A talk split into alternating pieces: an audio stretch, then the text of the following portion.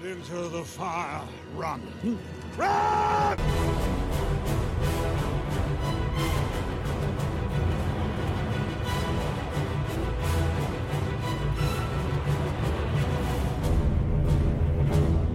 Hello and welcome to episode 20 of Out of the Frying Pan, a Middle Earth strategy battle game podcast that recommends adding a grouse shooting round to events to allow up to 30 people.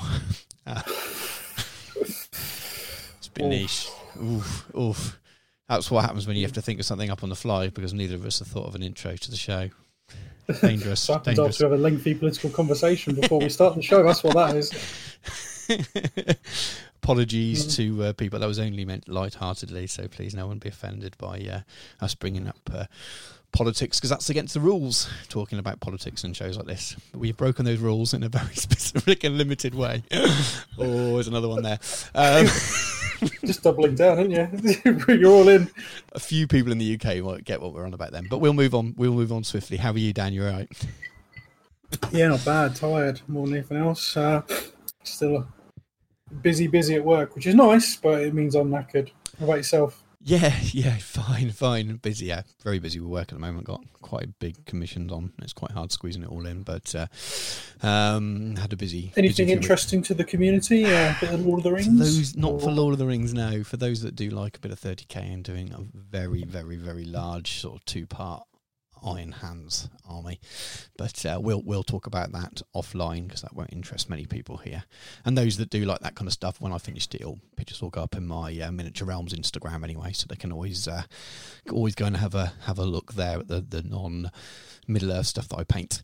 But um, no, so let's let's let's talk about what we got coming up on the show, and then we can uh, then we can get on to it really. So we have um, for our main segment today, we have a very very special guest. We have Mr. Matt Davies of uh, um, Throne of Skulls um, board display, winning in latest White Dwarf fame of um, Generation, Generation Shift. Shift. fame. Um, so uh, we had a really good chat with him oh, over a week ago now. We've been putting shows out too quickly, so we've we've sat on the interview for for a week or so. Um, but we've got have him coming up for the Council of Elrond. Um, we have another heroic death match coming up. Um, the final in our kind of three part mini narrative kind of grouping. Um, and then obviously after the break, we have our usual many meetings where Dan and I sort of chew the fat and talk about what we've been up to recently. So without further ado, we'll take a little break now and come back with that. Incom Gaming, the new centre for tabletop wargaming in Gloucestershire. Visit incomgaming.co.uk for great savings on pre orders and all your hobby needs. We stock many gaming systems and hobby accessories and can ship to anywhere in the UK. Market leading gaming mats from gamemat.eu. Visit the store and check out how to turn your tabletop into a battlefield.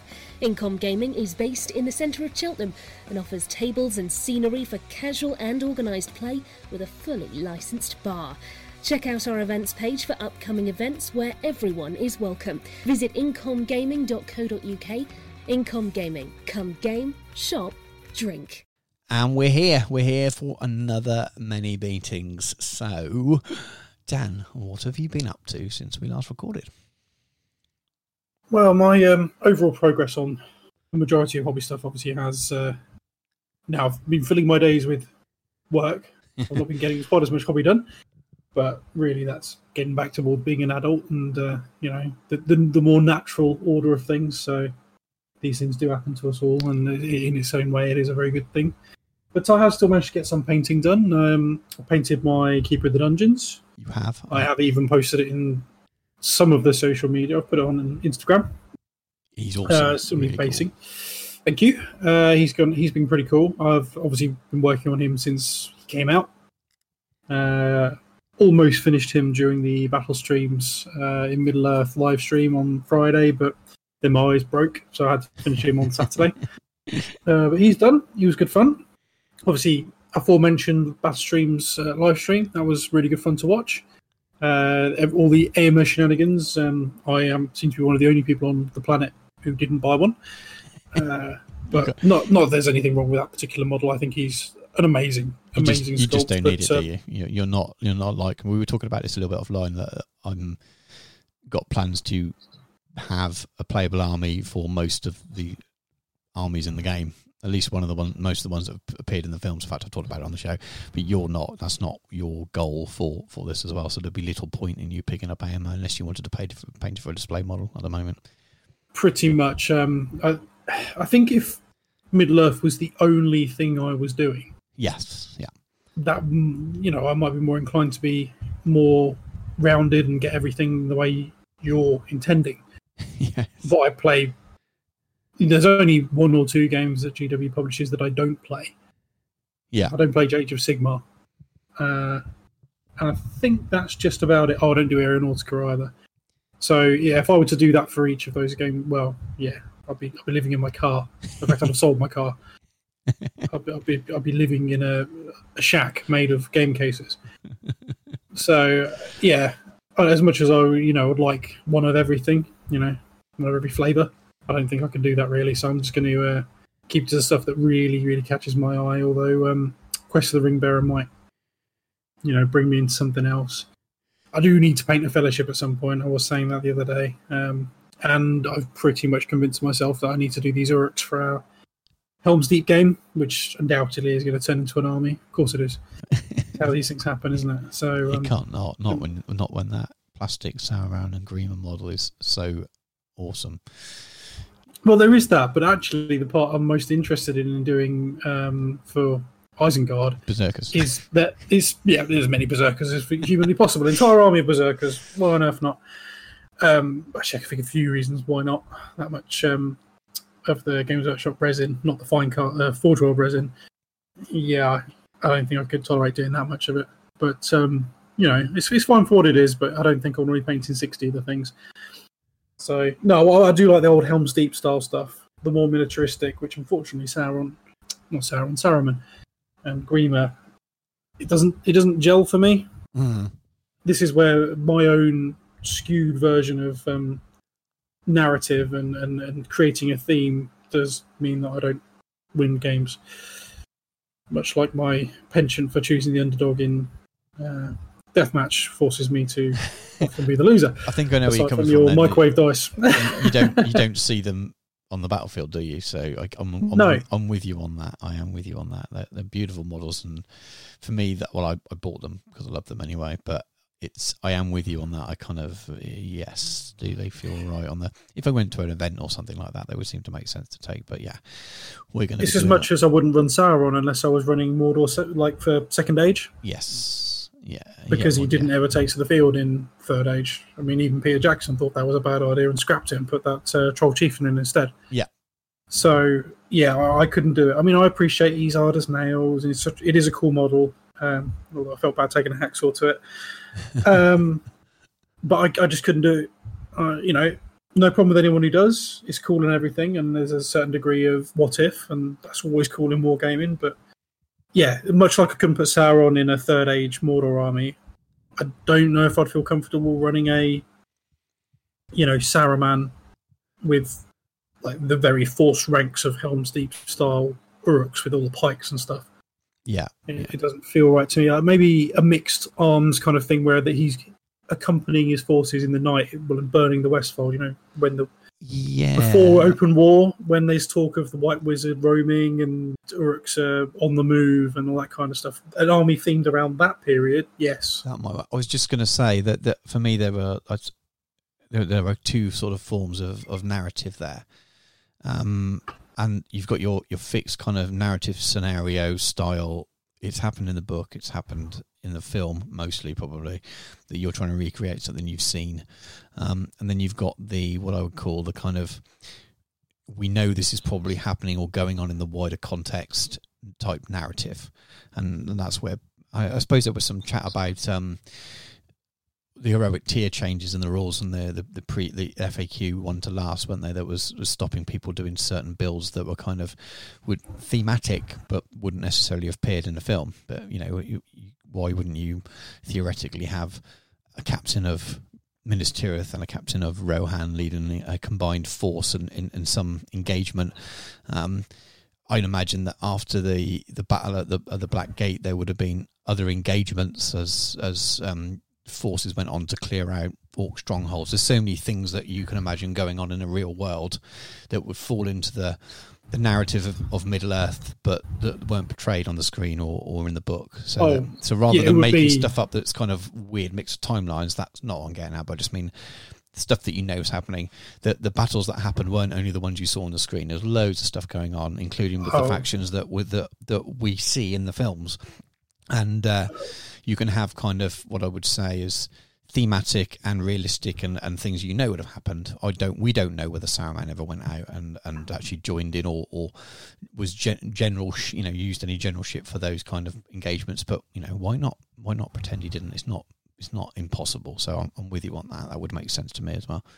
Yeah, I, I think um, there would, would be a way for me to incorporate him, but not in, not with the model set I'm planning on buying in order to facilitate Helm's Deep. It would require a larger collection, which I'm sure makes you laugh. But uh, it's you know, oh, yeah, I've got another one. Uh, Yeah. But if we're talking theoreticals, Yeah. the one era I want to play would be Erebor in the Lord of the Rings era when they were fighting the Easterlings along with Dale.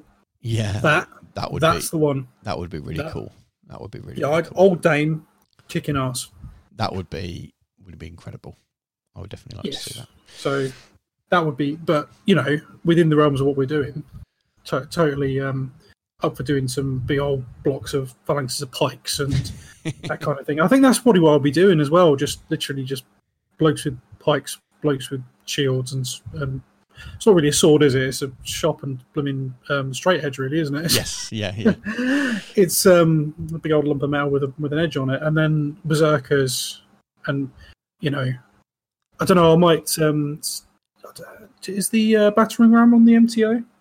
Um, I can't remember. I think yes. Maybe if that comes up, Yes, I'll get that. I've got one. I've got one. On, I bought one for. Um, I found on eBay a metal one, quite reasonable actually. It was on. A, it was a.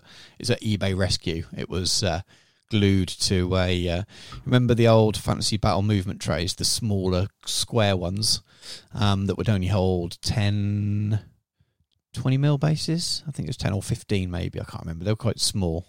Um, Oh, the, ones you open spit handgunners on. Yes, the open backed Yeah. ones rather than the ones you build Yeah. yourself. And it was a green plastic one as well, so that was it, it was it was old, but they made that into some kind of I don't know big base for it, and it was quite. I- I'm I'm being really horrible about someone's hobby. That's it's just let's just say it wasn't the way I needed it. um, so I've, i that needs to go in in, the, in a in a pot to strip, but um, I've I've got one. Um, we'll, we'll have to see how many we need for the for the scenario. Um, interestingly, while we're, while we're here, um, um, Damien's been giving us some help for the Helm's Deep scenario because we didn't realise that he'd played a massive game of, of, of Helm's Deep himself back in when did he when was the year 2012 I want to say 14 was it 2014 maybe um, he's sent, sent all the stuff anyway and he sent us his scenario and the battle report write up and all the photos which are in the GBHL as well and uh, looking at the scenario he did he's got some of the answers to some of the some of the questions that brought up in our Helm's Deep show and, I, And we're going to flagrantly steal it. Yeah. Absolutely, we really, really are. Um, and I think they only had one battering ram. Think that was the idea. They have one, as in per the film, so so to speak. So we may only need one, but um, so I don't know if that changes your your per- Oh, I think, potential I, I think I want one. If you want one, you you you you go ahead. You go. Uh, I'm I can't wait to paint my Isengard either. I'm looking forward to painting them far more than I am the the Rohan. The Rohan are going to be much more fiddly and not so fun to paint as much as I'm. I'll probably end up using the Rohan more once they're done. Um, in fact, I won't- I won't be using all these foot mount, foot Rohan. Will I be using? I'll be using the, the, the mounted forces much smaller. But I'll probably play more games with with Rohan than I will Isengard. But I'm far by far looking forward to playing the Isengard side of this big game second. So Well, I don't know if we do more of the narrative stuff uh, going forward, and you know, take the idea further of doing a bit of you know playing like Mr. Troke, etc., playing over you know Skype or whatever. You won't be able to do sort of you know the forward devise and things like that. Yes, that's right. Well, we're planning on doing something anyway soon, aren't we? So Hmm. um, we'll come on to that. I'll, I'll, let's talk about that when I talk about what I've been doing, and I'll let you go back to your your. I've interrupted you lots. Let you go back. No, I mean, well, it's, it's a good thing because it's it's pretty woeful, really. Um, I did receive some bases from from Matt, so obviously we record. Obviously, as you said, we recorded our interview with him last week, and I, I have ordered and received some uh, bases for my Dol Guldur stuff in the meantime. Uh, as always, fantastic stuff. So I'd recommend anyone to check out Generation Shift 92. He's on, on Facebook. Get involved. He does some really good stuff. Uh, so they're there to be done. Um, the display board for Order is planned out, pretty much down to measurements. So I can begin with that very soon. Uh, and some of the conversation we had with Matt has answered a few of the internal questions I perhaps haven't asked uh, out loud, but it's answered a few questions I had. Interesting. So I can push that a bit further. Um, particularly when he's talking about the way he sculpts bits and pieces, which obviously people will be able to listen to in a bit. Very interesting. Mm-hmm. So yeah, that's pretty much what I've been up to. Um, there have been other releases for other game systems that have occurred. Something I've been waiting for for a long time arrived over the weekend. Big Um, expensive black book by any chance? yes, that, that black book I've waited a long time for. Um, but we won't bore people to death with No. that here. They're here to listen to about hobbits, not about power armor. First time So- I've not bought one of those on release for a very, very long time. It is the first and only one I'll ever own. Oh, because it's your army you use. Uh, I've uh, Yes, my Legion. Uh, not but um, I've never been that bothered about it I'm not before. playing at the moment, so I'm. Uh, I'm Well, for me, it was always a case I'd rather spend what is quite a considerable amount of money on more models to play with. hmm If Yep. you're talking the better part of 80 quid, that's a lot of models. It it it certainly is. It certainly is. Um, and I was never that bothered. And especially later on, there was no point going back when half the rules were defunct in them. I refused to pay at least 40 quid worth of pages worth of stuff that was completely useless. I'm. I'm Uh, you know. I, I like the ones that when you know we're talking about heresy, but the ones I've I've downgraded my hardbacks and bought the softback ones and used the extra funds to, to purchase Middle Earth stuff because I like having the collection for all the lore that's in there, and I will probably buy that the the softback version of that book when it does come out, which probably won't be for a year or so yet, if not more, because I I do like to read the lore, but I can't see me playing that system at the moment or, or in the foreseeable. Or yeah, for quite a while probably. But anyway, that's not what we're here to talk about. No, but it's, it, it has been a distraction Mhm. from all things Middle Earth. And if I'm brutally honest, until um, I've got more of that board sorted, um, where I can put the bases in situ for where they're going to sit, Yeah, I can't paint the bases because I want it to be a smooth transition. Yeah, that makes sense. Because I'll be airbrushing and oiling and all Ah, that yeah, kind yeah, of stuff and that's, putting that's powders a really down. good point. So you are kind of a bit sort of stuck on that. Yeah, so I need to buy some more models, um, but I do need to get paid again before that happens. So and then gonna, I think there'll be you're going to go with? I was going to say you're going to pick up the start of your Isengard. That's not a bad idea actually. It's not keep the uh, the, the juices flowing on on that, so to speak. Well, and then there's this this quest which we've now had a you know it's been announced. Um, We're Mhm. going to have a Yes. um, so that's bound to get some bits and pieces going. We had a conversation offline. Uh, think it was last night. I can't remember. The days are melding into each other. um, I would quite like to paint a Fellowship, although I am more interested in painting a Thorin's company at the moment. If I'm honest, which sounds mad when it's you know it's not quest of the no, I, I think you. company, I think is you, it? I think you should do it. And when we talk about what we might be doing to sort of fill the winter, and um, I think I from a from a selfish personal point of view, and also from a, from uh, from us to gaming, I think you painting that might actually be better. But we'll we'll talk about how that might might work, I suppose, when we talk about how we're gonna how we're gonna try and game this winter. yes, Uh, yes. but um, yeah, well, let- let's let's. I suppose that's a bit. It's, it's kind of a nice segue into mine. What I've what I've been working on. So, um, those people that have been, you know, a part of our social media will have seen that I started working on my fellowship. So, I think in the last show I was talking a little bit. It might, end up being at the end of this show because I can't remember what we talked about with Matt and what was last show. So, if it does feel like we're sort of out out of loop time wise, it's because the show's been show's been recorded that way. But um, so we're not going to be playing our big Helm's Deep game probably this year now. Um, we were potentially looking to do it on the one of the days that uh, Flotsam and Jetsam wasn't going to run, but with the recent sort of changes in COVID even more, we've decided that we want to we want to try and do it maybe when things are a little bit more relaxed. Um, so or when the weather's going to be nicer, because by the time we the time we get to do it, it might be a little bit cold. So we are going to have to do it outside. Um, then we probably want to wait till the spring. I much prefer to a spring sunshine than a than a than a wintry, autumny, wintry sunshine. Um, so I'm still going to be doing the um, you know, planning and painting all the Rohan and the Isengard for the Helm's Deep thing. That's going to be a theme of my hobby probably for the next four to six months or so, and, and for you as well now with painting some some Isengard for it. But in the meantime, I, that opens up my opens up the, door to me painting some other stuff, and with I think we can safely assume even more now that Throne of Skulls will not be going ahead with the the latest COVID restrictions in in the UK. Um, now we have the rule of six. Then uh, I think um, I think we I'd put quite a bit of money on Throne of Skulls not happening. So it also means that I can move that um, Fangorn um, board to next year's hobby plans. Um, I might start at this before Christmas because I'm really looking forward to doing it, but it's not going to be something I'm, I'm, working on in the near future either. So it kind of gives me some space, and I want to do some stuff to game. So I started painting the Fellowship. Um, you know, Quest of the Ringbearer on the way. There's no way that they're not going to be useful.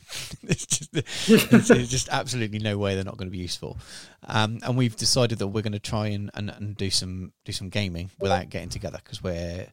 I mean, we'd probably meet up COVID secure kind of way with masks on and play a game if you live around the corner. We, you know, we'd probably look to maybe try and do it in an airy room, the door open or something if it's warm enough. But, but it's a long. We live sort of.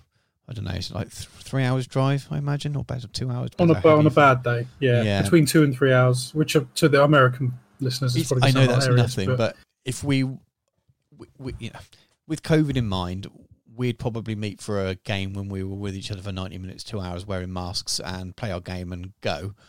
But when you spend a long time with someone, you kind of want to put them up for the night. We want to have a couple of drinks and stuff, and that then starts to feel a little bit less um, sensible. And that's just our opinions on it. You know, different people have different opinions on it, but that's just the way we want to manage it. So we're looking at other ways that we can we can game, and I think The Ringbearer could be perfect. We're assuming, and what we already know now, there's going to be some narratives, lots of narrative scenarios in there. There's some of the names of them have been released, or some of the themes of them, um, and a lot of these, I imagine, might be smaller style games. So we thought, well, if um, Adam Troke and, and Damien O'Byrne can do that game over webcam for um, for the community article, why can't we do some of these cool scenarios?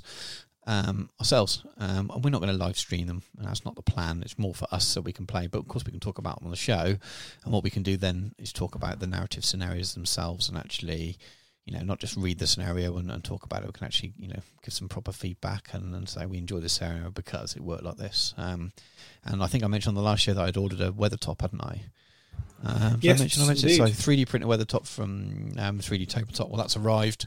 Um, so I think what the, the plan is at the moment is for me to get that painted by the 3rd of October. And then the first day that Flotsam and Jetsam would have been, you and I are going to be in our rooms, 100 odd miles away from each other, playing Weathertop's an area. Now, I don't know whether Weathertop's in um, in Quest of the Ringbearer. They've they've out of the names of the scenarios that they did mention in the kind of the advertising stuff they put out, it's not mentioned. Um, but there are like 21 scenarios, or is it 28? I can't remember top of my head. I didn't make it, didn't write it down. It there's, would there's, be remiss if there wasn't. I'd be uh, surprised uh, if there wasn't. But even if there's not, we've got Weathertop scenarios anyway in the Journey books, and I'm sure it's covered in other books and stuff as well. So I don't think we're um, short of a scenario to play it, or we can make our own. So that's the plan. So I've painted, already painted the four hobbits, Aragorn and Gandalf. Obviously, we don't need Gandalf um, of my fellowship, and I've pictures up on the social media. So I've got the models to do it. I've already got the nine, and I won't need all of those either. Is it five or six that turn up at, at the top?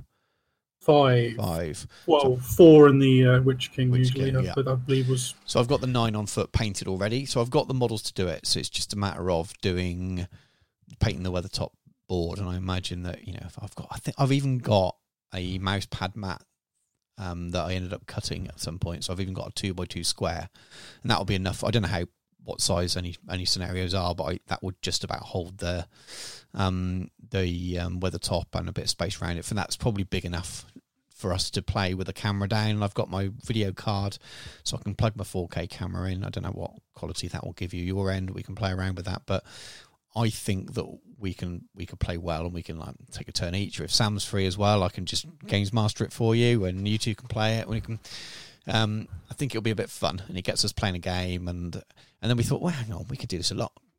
Let's let's try a lot of the smaller scenarios. Um, I know Sam's got quite a lot of hobbits, and he really wants to do some of the scouring of the Shire stuff. So maybe he can use his webcam and, and host those games for us, those kind of things. So I think that's the plan for this winter, anyway, isn't it? Just to try do lots of narrative scenarios, some of the smaller ones that we can do over the internet, um, have a bit of fun, and then we can, you know, we'll talk about it on the show as and when it's relevant. But that's going to be our our our gaming between us, anyway.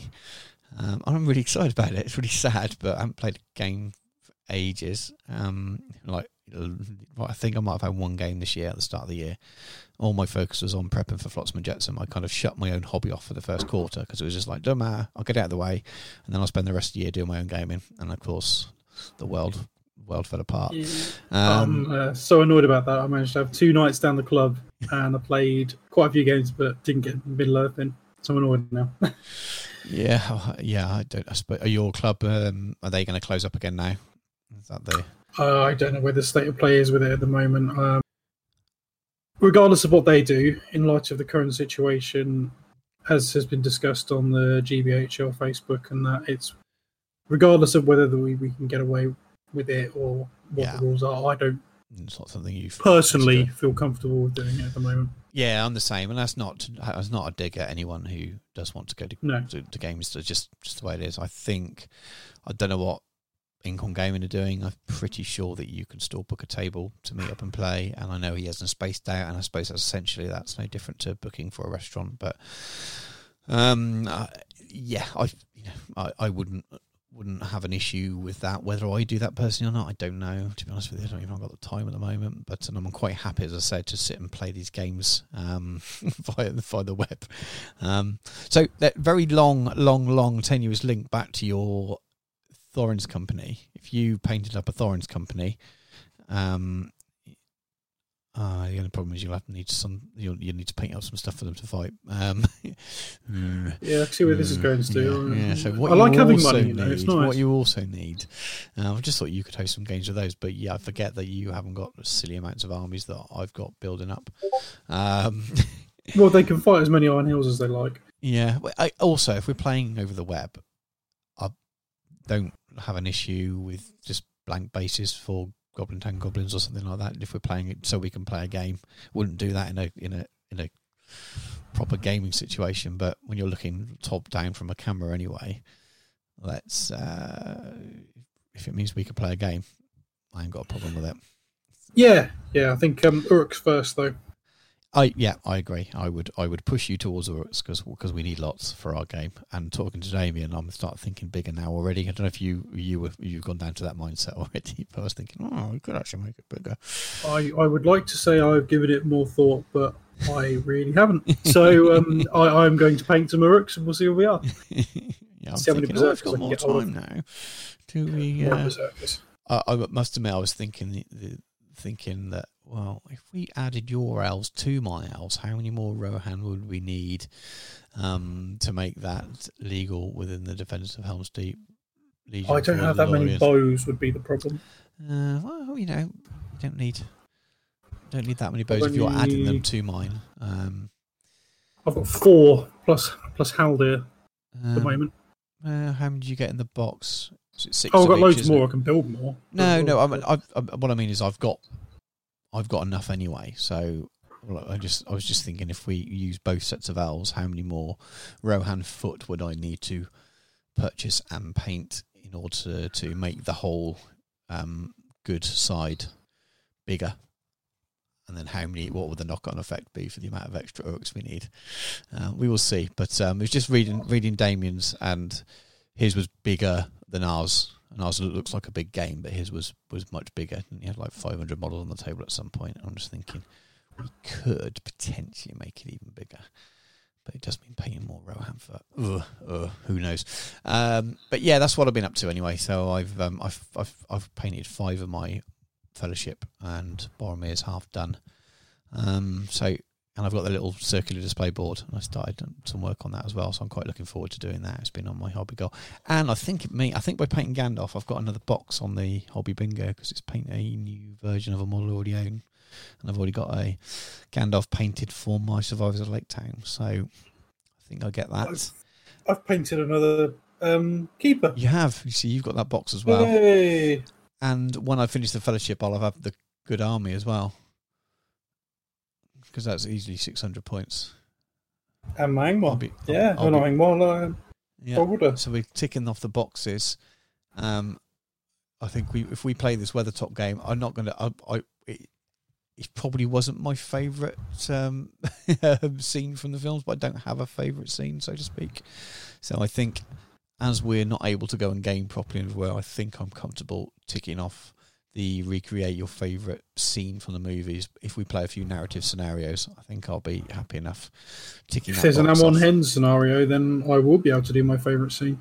I really don't have a single favourite scene. I like so many different bits. I mean, that would Helm's Deep was going to be the one that ticks that off, but if we work through some of the things in Quest, I'm going to be happy enough ticking them off. Especially as I can't, I'm not going to be able to tick off some of the other things now. When you know, I'm not going to be playing the doubles game this year.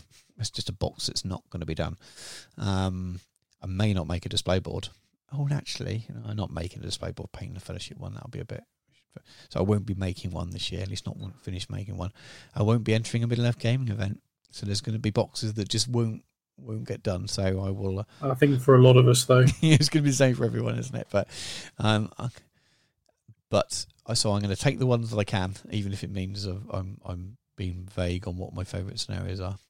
Um, well, you and I have never played a game, so we'll get to tick that. death match is that a game? No, no, not not. I think that would be very, very Not the way you play it. oh, you're not going to. Am I going to be allowed to use my dice, or are you going to? No, you're going to send me. Some I'm going to ones in the send you dice. Oh, Some special ones I use for casinos where you can definitely make sure they're not fiddled with. Uh, so we've already mentioned that the book's gone up for pre-order. Um, sorry, it hasn't gone up for pre-order. It's, announced that the pre-order will go up on the Sunday. So it's Tuesday the fifteenth. Is the fifteenth? As we're recording this. Yes, it is. Yes. So Tuesday the fifteenth. It's the, f- the the it was the Sunday that just gone that there was the the announcement that the pre-order is going to go up on uh, the uh, the weekend. So I will be pre-ordering. So we got just under two weeks now to wait for the wait for the book. I am very excited. So um, we've had a few. There's been a few teasers, haven't there? As there normally is. So first of all, we had a a little a little teaser that shows the Anborn and, and Mablung special rules that because they went up for pre-order on the weekend, didn't they? Don't know if we mentioned on the last show. No, we wouldn't have, would we? So they went No. up for the pre-order themselves on Saturday, didn't they? And with that, they've they've teased first of all their special rules, and then a couple of days ago their full experimental rules have come out, which will obviously be in, in the quest book anyway. Um, and and I think the, the book now they've teased a few more things about the book, haven't they? They've done a couple of articles on the book now, sort of saying what's going to be in it, and listed a few of the scenarios and name scenario names. I think Farmer Maggot's crop scenario is going to be in there. There's going to be lots of really cool, fun small ones, isn't there? Which means maybe picking up the odd few character models and getting them painted up and playing the odd. If you all you need is Farmer Maggot and those four hobbits to play Farmer Maggot's crop scenario, then I'm clearly going to buy Farmer Maggot and um, Grip and Fang, aren't I? There's no way I'm going to be able to resist that. that might even be so small that we can um, we can do that for a for a death match rather than uh, rather than just a normal game. But um, should we talk a little bit about Anborn and Mablung now that we actually have their full stats? We're not going to go talk about it for hours because there's no point when the full book's going to be coming out soon. But it's worth mentioning, don't you think? Absolutely. Have you got the rules in front of you? Or am I? I have, You yes. have. So they both have identical stat lines, and they're both thirty-five points. So they are move six, fight four, three, strength four, defense five, one attack, one wound, courage four, and then one might, will, and fate. Um, they both come with armor, sword, and bow. Both come with heroic accuracy and woodland creature, and then it's the special rules that make them different. So um, Anborn has lethal aim. So each turn, Anborn may spend a single point of might without reducing his store, even if he has none remaining, to modify either a to hit roll, an in the way, or a to wound roll when shooting with his bow. I like that. That's it's does what it says on the tin. If, if that's a simple way of describing it, I think. What do you think? I think in I think in some ways actually it's better than Legolas's rules. Can you imagine how brutal Legolas would be with that rule? He would be rather brutal with that rule. Um, I mean, I suppose they're um, shoot three plus as well. So That's, that's, that's a tidy. If I've given both of these models a 35 points, it's the two wound roll that's going to help. I think a lot. Hmm. the only downside with these guys is they are only a single wound each. Yes, and they're minor heroes. I didn't mention that. Um, Yes. they are minor heroes. Um, um, they're relatively cheap though. Um, I Yeah. would rather pay 50 points and have a second wound. uh, who are they going to be? Well, let, let's talk about um, Mablung as well then, and then we'll Hmm. talk about where they would fit in that that legion, I suppose. Um, so Mablung, um, as I said, he's got exactly the same stats that I read out, and then his special rule is a little bit different. It's probably the one that's called for more um, uh, more people. I wouldn't say complaining, but questioning a little bit. So bird calls. Um, Mablung and any rangers of Gondor within six inches of him, including Faramir, Madril, Damrod, and Anborn, gain the Stalk Unseen special rule. Additionally, enemy models targeted by a shooting attack from Mablung or any rangers of Gondor within six inches of him, including Faramir, Madril, Damrod, and Anborn, do not benefit from the Stalk Unseen special rule for the duration of the shooting attack. Um, I think some of the comments has been obviously just makes him makes them better than elves when playing elves, doesn't it? Um, better than wood elves when playing wood elves, but it's cool. It's one model. It's one model. I don't know. Buffs, well, buffs, buffs can be quite, quite something yeah, in this game he's if you use quite right. easy to kill. He is if you put him somewhere that um, people can get to him. I suppose with the, the the problem with shooting armies, isn't it, is that they they set back and you hide them and you use their buffs, and they can be quite annoying to play against, especially if you don't have any missile troops. Um, I think I've not played with them. I've played one. game. have I played one? Yes, I have played one game against the Rangers army, and it is quite tough. Hmm. Luckily, that that player had lots and lots of normal Minas Tirith as well in there, but it's it can be unfun. I suppose it can be. It's one of the few things that maybe might give you a negative play experience in the game when you have Well, I've not, come, I've not even seen it, Yeah. but it does have a bit of a bogeyman reputation. It does, and sometimes, sometimes those thing, the reputations things get in game actually are bigger than the problems themselves. Because on paper, the problem is quite big, but because you don't see it very often, um, the reality of it is it's you know sometimes it's, it's irrelevant. Um, I've got all the stuff in a box ready to go. It was going to be it was going to be one of my my next projects actually after. Uh, after my Survivors Lake Town, just because I really like the look of it. I really. I've got you know I've got Frodo and, and Sam and Gollum and Faramir and all ready to go. Really like the look of the army, and I to be the reason I haven't done it is just because other things came along.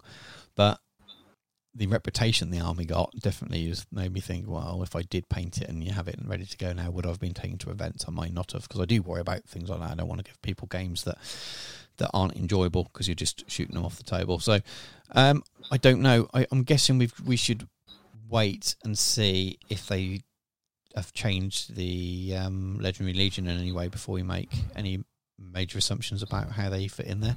They may not have. They might just might just be added in there. I suppose one the negative argument will be it's a very very competitive Legion anyway. That's just got better because it's got two more tools to add to the toolbox.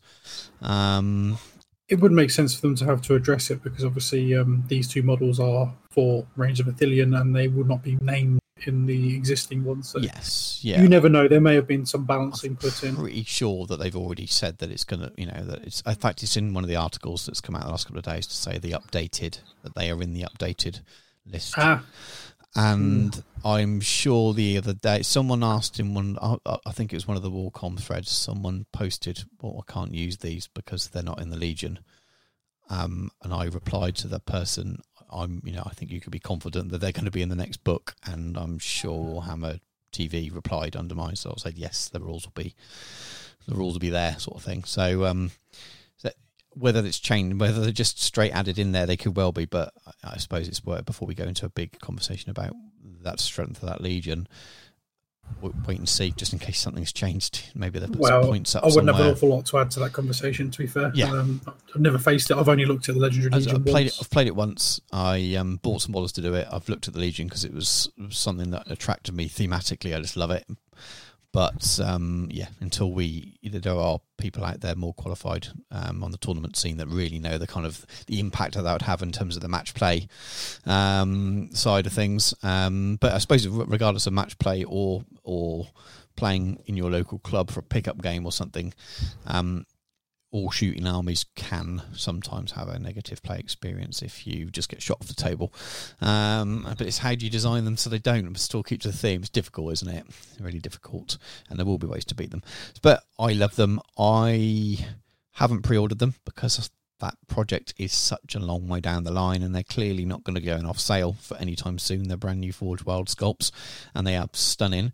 Um, so i'm not i'm not ordering them now. I've got no reason to. Um, and i know the temptation would be to drop them in the cart when i order the book. Um, but I, I, really don't need them and just be money i don't need to spend right now on them. But the models are stunning but they would just sit in their box. Until Damien and um, uh, and, and Steve make them the models to, to build for a battle streams thing or something like that, and then then they become tempting.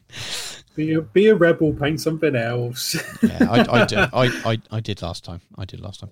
Um, yeah, I think that's that's all we want to discuss for now on those. We could uh, we could go into a really detailed conversation and uh, and not have all the facts, uh, but I'd just say let's wait for the book because you never know. And I'm not saying that with any knowledge at all. I don't know, but it seems silly to have a discussion about whether they make the the Legion more powerful when it looks like there will be, you know, a, a, an updated list. They might just be them added, but we will see.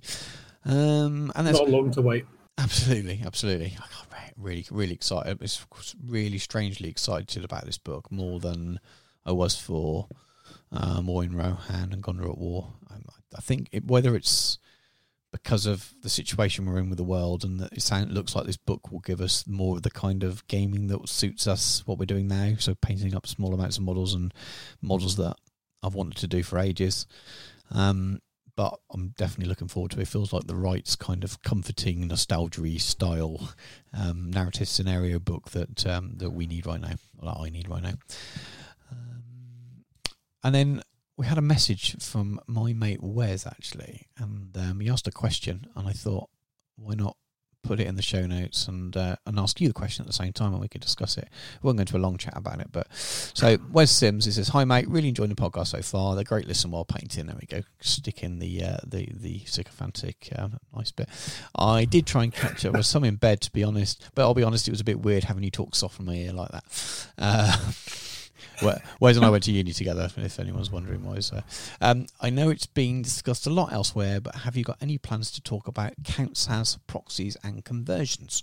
I'd be interested to hear your views on them in casual and competitive games, and from your point of view as a TO. Also, keen to see Helm's Deep action. Speaking as one, blah, blah, blah, he's asking whether we're going to do as a YouTube battle report. I've told him no because we want to enjoy playing it. we, don't, we, don't, want it to take seven days to record. Um, but there will be there will be videos about it when we do it, Wes. But they won't be a, it won't be a full on battle report. It might be a kind of a pre game, mid game, end of game, and then lots of photos and stuff. So there will be a video on it, but it won't be a battle report as such. Um, what else has he said? Oh, about a Glorfindel Nazgul death match potentially. So I've added that to the um, list of potential things for the future. But anyway, the, main question is about counts as proxies and conversions, um, and what, what we feel about them in the game and where they fit. What what about what? What's your kind of thoughts on that? Have you got any kind of strong opinions either way on on how to handle those things? I would caveat this from the very beginning with I, am a firm believer in sort of your hobby your way. Mm-hmm. Everyone needs to do what they want to do. Um, these views are my own, and I cast no aspersions on anyone who con- is, does things contrary to that. But I firmly believe that buying the the proper models for the proper things they're supposed to represent from the proper company is sort of the way forward for me, and it's the way I've always been. Literally since day dot when I was a child buying uh, Heroes of the Imperium and um, old High Elf models. I've always bought the Games Workshop models, representing Games Workshop models in Games Workshop games. Um, yeah, it's very much a thing for me of sort of supporting the game, supporting the studios, because ultimately, if we don't, we're not, they're not going to have any money to make more stuff. Yeah, um, you know, they're a business and not, they're not a charity. So if no one buys the models, they're going to think no one's interested you know, um, uh, while I understand everyone's got different priorities, different budgets, the way they want to do things, I, I will, where I can, always buy brand new from GW. I have the privilege and the, um, you know, I'm in the position where I can do that, not only because we receive favourable prices being in the UK, but also, you know, I'm, I'm fortunate enough to have the liquid cash to do it. Yeah. That's, you know, it's uh, that's not me just going, oh, look at me. It's just, I, I appreciate that is, especially in this current environment, that is a privileged thing to be able to say. So where I can, I will always buy the right things. Um, that's not to say that conversions aren't a good idea. Um, I love conversions. I, I love doing conversions. It adds a little bit of flavor and spice. I think it's harder within Middle Earth sometimes because you're trying to represent things that are clearly defined, often have imagery, you know, that everyone knows what they're supposed to look like. Yeah. Not to mention that, okay, fair enough, there are big gaps in the lines at the moment with what's available, but I know they're looking at the MTOs, and I know that's another kettle of fish about uh, the delays on MTOs, but, you know, COVID. Uh, I think we all need to be, you know, a little bit realistic about that. There usually is a model to represent everything. So where I can, I'll use the proper one. Not to say there's anything wrong with doing anything other, um, and not to say that there may come a time when I wouldn't do some conversions or conversion proxy Yeah. something in. I mean, uh, my um, necromancer for my Dol Guldur is a kit bash of the necromancer in the Sauron model, Yeah. Yeah. It's true. but done in effect to bring it closer to actually what it looks like in the film because the necromancer model that exists from Games Workshop was created before the Hobbit films were a thing. mm-hmm. and the necromancer as he appears in the Peter Jackson movies has the aspect of Sauron. Yes. So I needed, I wanted to get that across in the model I created for my army. So I suppose you know I um, have modified um, my existing correct necromancer model as it stands using a Sauron model. So I suppose I'm contradicting myself slightly there, but well, I, I think generally where you can. It's it's the sa- but given regardless of his name, it's the same character in two different ages that you've taken the two models of it and amalgamated them. So it's not really that much of a stretch, is it? No. Um, so, you know, I, I think as much as I can, I'll use the models as they should be. Um, I'm not beyond, obviously, doing uh, conversions and doing things in order to lend greater to the theme. Um, even just subtle conversions like changing an arm position, for instance, or just little subtle things. But you know, I got plans for mounted captains for my uh, Iron Hills. Yeah. They don't exist as models, Yeah. So, so I will require a bit of time with a razor saw. But yeah, I mean, you've got. I mean, how do you feel about this kind of thing? Um, let me break it down then. So, in terms of casual games, if it's like we're talking really casual, so if we're talking um, at home, um, in a club where someone maybe wants to try out a list or something like that, or just try a, a profile out, but they don't have the model, I really don't mind as long as it's kind of within the the theme of the game, so to speak. I would rather almost a picture on a base than someone using a Space Marine as a as a, as a, model. But if someone wants to try out a profile, um, no problem. I'll play anything. Just want to you know happily play a laid back game. I prefer to play games with painted models, but that expectation in casual gaming is more for me. Um, I wouldn't expect everyone to while they're working on an army to, to do to do that. Um, and if the that person or there was a person that never paints their army and never you know gets the right models and is proxying a model again and again and again month after month year after year then there may be many reasons for that. Might just be financial or something. I won't judge them on it but then sometime in the future if i have an opportunity to play them or someone else and the other person has a brilliantly painted army you never know. I might pick the person that's got the right stuff. Um, but on, on a on a basic level i'll play anything in a, in a very casual setting if people are trying stuff out. It just needs to make sense. Um, as, you know, as long as it's clear what you're playing against why, why not bother? Why bother with it? Um, competitive wise I'm not a very competitive person, but I just think from a, from a point of a TL and from going to events, it should be very very clear what you're facing.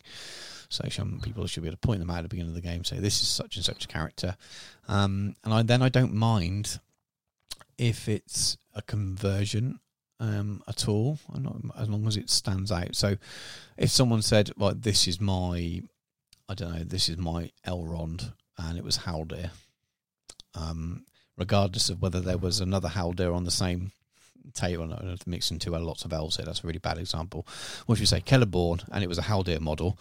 Um, regardless of whether Celeborn was in the army anyway, I would be thinking mm, it clearly looks like Haldir, and if you've not made a, if you've not converted it at all, I probably would think that was a bit much for a competitive event. For casual, no problem at all.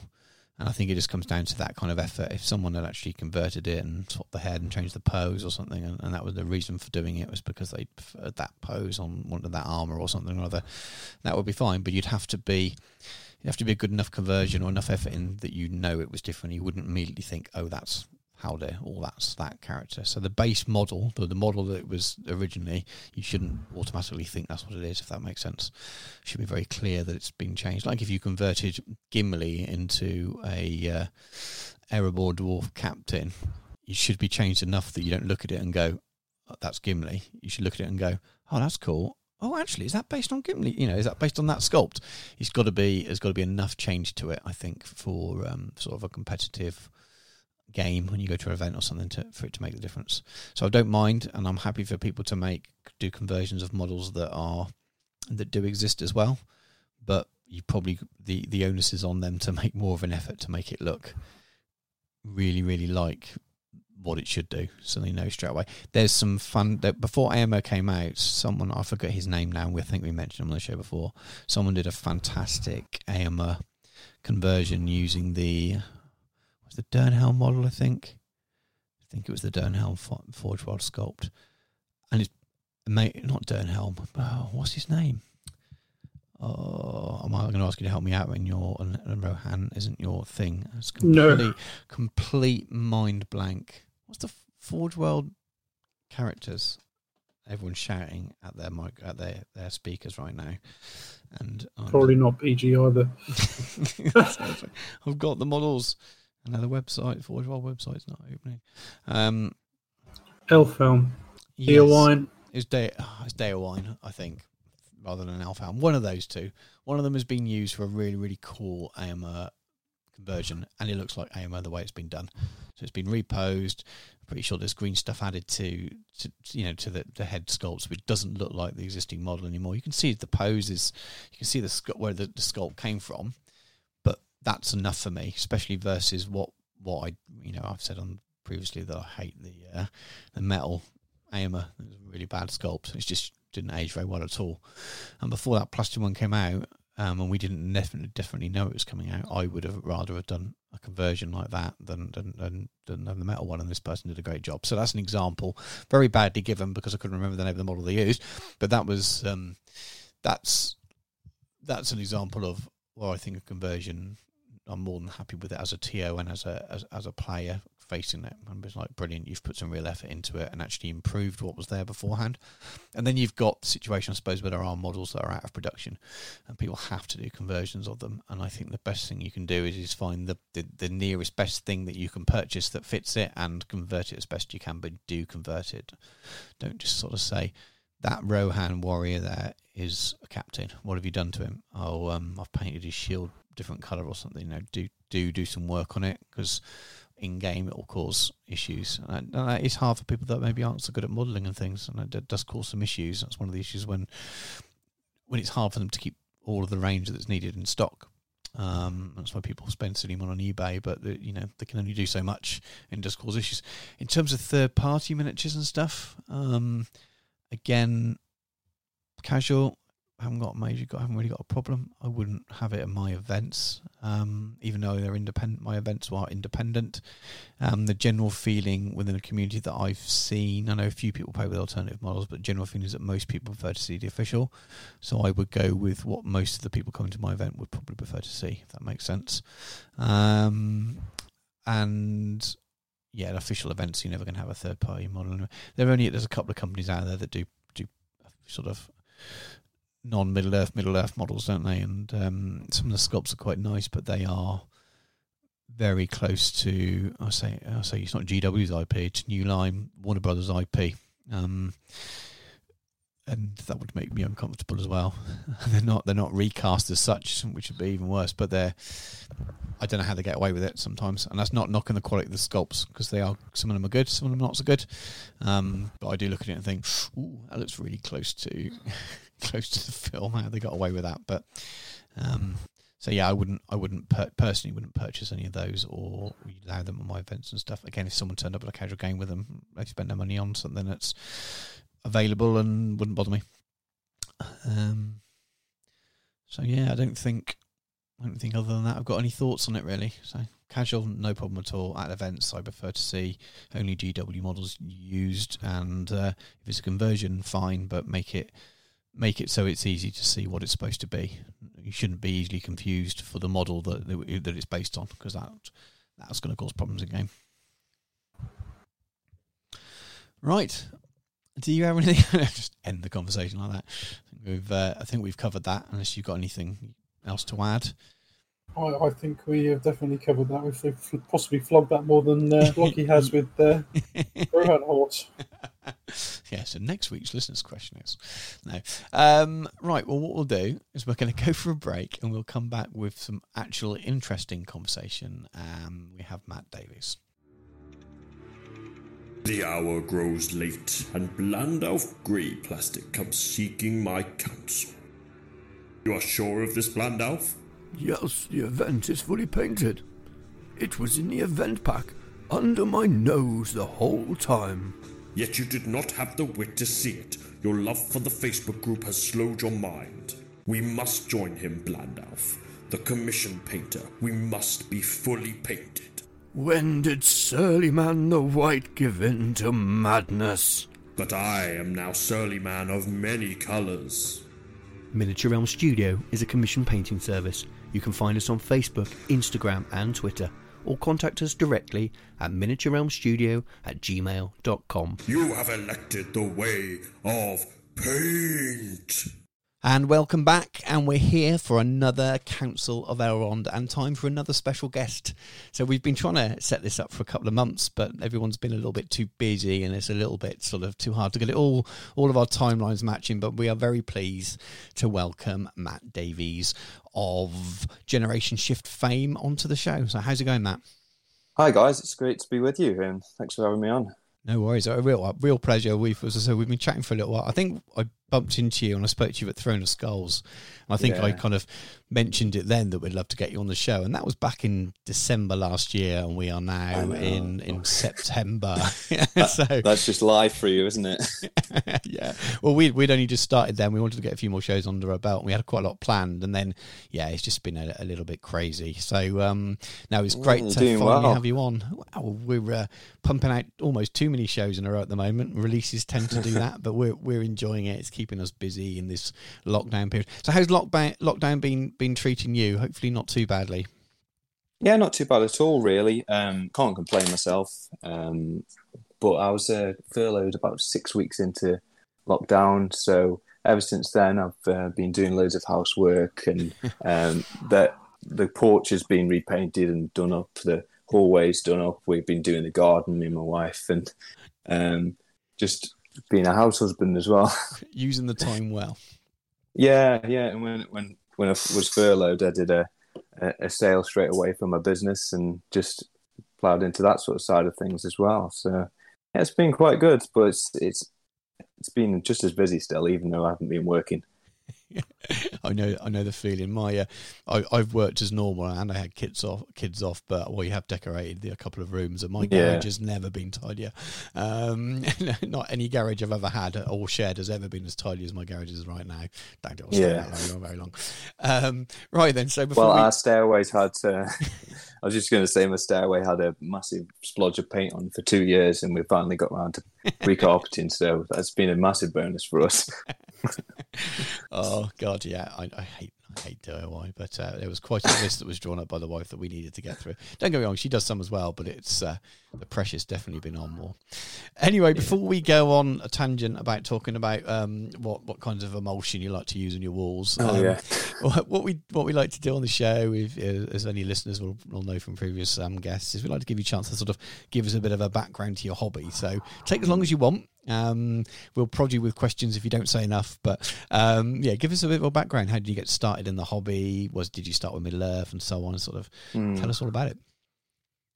Well, yeah. Um, so me and my brother, uh, we grew up listening to Lord of the Rings. My dad interest, introduced us to it. Um, listening to the BBC tapes, the audio um, record they did, and uh, they were just fantastic. And I remember every summer we just listen to those and go through in the caravan, um, just the the BBC production tapes, and just from then on, um, when the films came out, we were just really into them. Uh, and then in high school, the game was released, but two of our friends um, bought us um, some figures, which were the Legolas and Gimli mounted, and I think it was something else, but I can't remember. That it was so long ago now. Uh, so we got into the hobby just by that, really. And me and my brother were really interested in that sort of side of things. We'd build up a collection. We'd do like the the old school um, battle companies together. Um, and yeah, just went from there. Really, we we did go off into 40k for a while, um, but Lord of the Rings has always been our first love with that sort of thing. Um, and yeah, from then on, um, I think after uni, uh, we got right back into Lord of the Rings instead. Um, we don't really do any 40k stuff anymore, but uh, um, GBHL really sort of um, was a great thing for me. Um, and my brother went to uh, uni, and I went to my first event, uh, Desolation Stockport. Met some amazing guys back in I think it was 2014 or 2015. And for there now, um, it's been great just meeting people and going to a few events and this and that. Really, that's a, a very small version of our history in the hobby. I think my the first time I, I came across you, and we talked about this a little bit before we started recording, was um, seeing you on the Palantir. I think um, you were on as a guest. Um, Oh yeah, yeah, I remember that.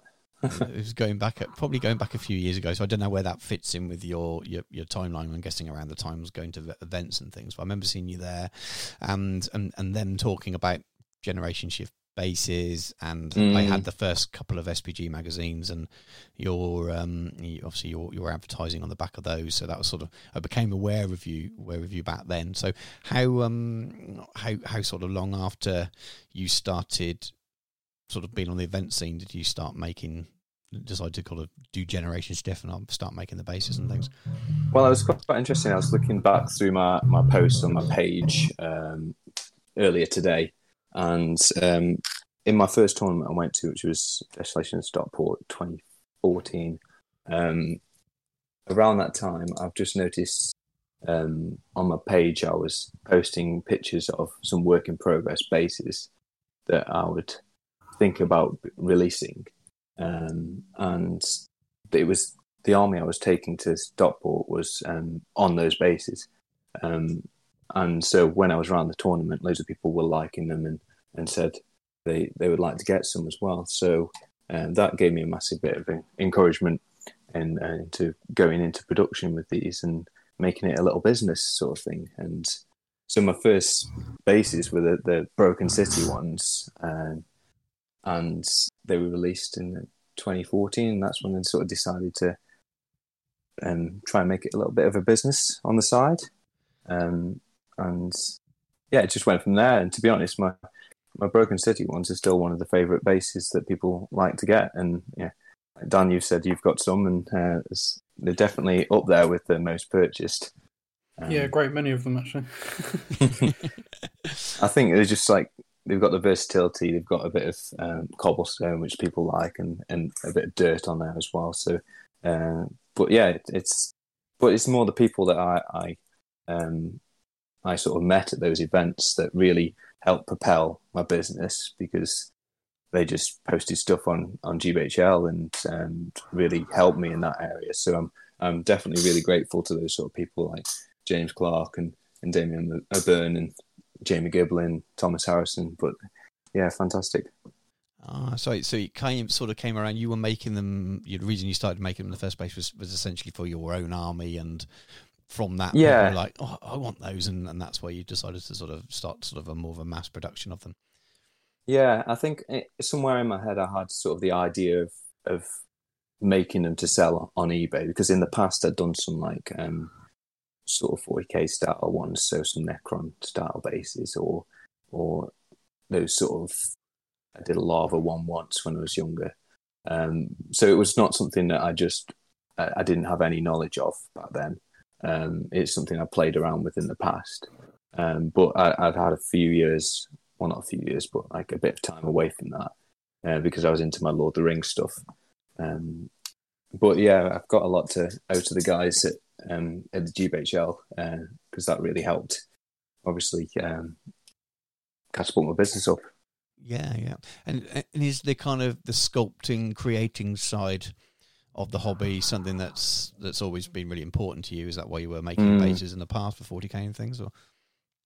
Yeah, and I think the most enjoyable part of the hobby for me was was the modelling side and the sculpting and taking a model and making it my own and changing things, um, unit making it unique. Not not having any model in my army the same pose, and that sort of passion um, went into the bases as well because I didn't just want the sand bases if my model was supposed to be from a certain area with cobblestones or or rolling hills or things like that. So uh, it sort of translated from the model to the to the bases. Yeah, yeah, that makes sense. Definitely makes sense. And you do conversions with models and, and things like that. You're just saying you were sort of reposing and things. You you post some of those mm. up in your. You've got your other Facebook page. You've got your personal one, haven't you? For yeah, I've got like a Generation Shift Hobby Hub, and so I I don't post that much stuff very often, but it's it's it's when I get a chance to do hobby, um, which is just in, in the spare time because I've got the business takes a lot of um, time up doing the orders and things like that. So whenever I do get time for the hobby, uh, I usually try and put something on there or put something on GBHL. But it's all good fun. Absolutely. You done some? Didn't you do some work for SBG magazine in terms of converting some stuff for them, or yeah, that was um, the the time when I sort of came on board with SBG. Uh, it was issue three, and um, I think it was after that issue then I ended up sponsoring the magazine itself to this date. Um, but yeah, I did the the sculpting of the the nine um, the Nazgul Dol Guldur before they came out, um, and that was a, probably my biggest sculpting challenge to that date. I can imagine. Um, because previously in a in a tournament, um, I don't know if you ever saw this, but I did a, a Bombur with horn conversion, um, and it was sort of on this little plinth um, part of Erebor, because uh, there was like a, I think it was I've forgotten who, who was running a Sam Page was running a, a tournament. Um, one of the old um, GBHL guys. Yeah, and um, yeah, my entry was uh, Bombur with horn, and basically I resculpted Bombur with a horn as you see him in the films on a little rock. And um, Tom and Damien saw that and approached me about the magazine after that, um, after seeing what I was able to sculpt. Um, so it was, it was a really good challenge and uh, really propelled my sculpting, uh, going from sculpting one special model to almost nine from scratch. yeah, um, I, can, I, can, imagine it's a, a yeah. scary prospect. It's something beyond my skills. I don't. I, I can. I can kit bash, but sculpting wise, that's not really one of my strengths for sure. Yeah, it was a really interesting process, especially when you come to design nine models from Weta and you realize that they only came up with six designs. Um, so at the time, they wanted nine individual ones. So I had to come up with three extra designs. Uh, so um, we had this great um, like messaging chat that was going on with loads of cool stuff from Barry with this cool terrain. Yes. And yeah. I'd send photos about the sculpted or little sketches or designs I've done. Um, and there were two from the um, Weta Chronicles books, yep. which I used um, as as in, well, main, main inspiration for two of them. But then I had to come up with one completely new one as well. But was, it was good fun, and uh, it was a uh, sort of growing in my expanding my skills with the sculpting tools and learning a lot of new things. And it's really speeded up my ability to sculpt. Um, like so, the other day I was able to convert a, a bunch of Rohan just foot soldiers, but like very quickly. And if you really kind of push into stretching yourself with sculpting stuff, you, you you'd be surprised how quickly you can do the the small conversions after that. Yes, yeah. I, Mm. I, I do the odd little swap here and there, and I tend to use the green stuff for, for kind of tidying up areas rather than actually sculpting a, a, a- an area that's too large unless unless I really have to. So, have you got any tips for people? Um, and do you use green stuff to sculpt, or do you use other other products as well? Yes, uh, I use green stuff and milliput, um, and sometimes a, a mixture of both. Mhm. Um, milliput is a great material for like flat surfaces, something that you, you really want a sharp edge with. Yeah, Uh, so anything like armor or um, tank stuff or so non-organics, really. Yes, exactly. Because it sands Um, better. Is it? Is that? Is that? it sands better, it carves better, and for that process, actually, milliput is one of the main materials when I use when I make any kind of cobblestone for my bases. That's the sculpting material I use for that. Just because it's I sculpt the main basic shape, let it cure, Mhm. and then it's more like carving than sculpting. Yes. So um, depending on the type of stone I want to make. But um, yeah, so work with the material that you're comfortable with. In terms of tips, just be patient and work. Always work in layers. If you're going to build something up, um, think about layers of cloth um, as if you were putting them on yourself, or you were kind of looking at the different types of materials. Um, I saw a thread um, on on one of the Facebook pages the other week that said about when you put like your finger in um, something you've sculpted uh, like for for hours, and then because you've tried to to, to sculpt too many layers at once, and yeah, it's just be patient with it. Um, I know it can be tedious sometimes, but um, I recently did a Halbrad sculpt that I, like conversion, and I think it was about eight to ten different layers that I sculpted over the top. That's like from cloth to leather to straps to chainmail, and you really have to do think of it almost like you're putting on the stuff. So so um, you get the realistic, well, so you get realistic shape as well as as well as Exactly. the practicalities around waiting for you, each layer to Yeah. dry. That's and also I'd- think about what's coming next. So if you've got a cloth and you've got a strap going over, you've got to think about where that strap's going to come down, where you want to sculpt that strap. So putting the indent already in there, ready for the strap that's going to be going over the top. Yeah. Yeah, I'm with you. Sounds like something's going on in the background. Is that you? I know, yeah. It's Dan, Dan in sunny Peterborough.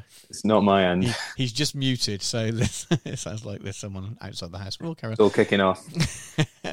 so I that's probably why I'd fall down and why I don't do much of it because I, I pay I like to work quite quickly. So the whole kind of doing a layer, if I was in the mood, I was in the groove, I wanted to keep going, I'd probably find it hard to to to wait. So that's maybe why I don't naturally do sculpting more than more Mm. than painting. But um, you, but it clearly works on what you're saying. I think Um, there's three main points to sculpting really. It's your your layers, your material you're working with, and also um or maybe four, you your sculpting tools. To be honest, anything can be a sculpting tool.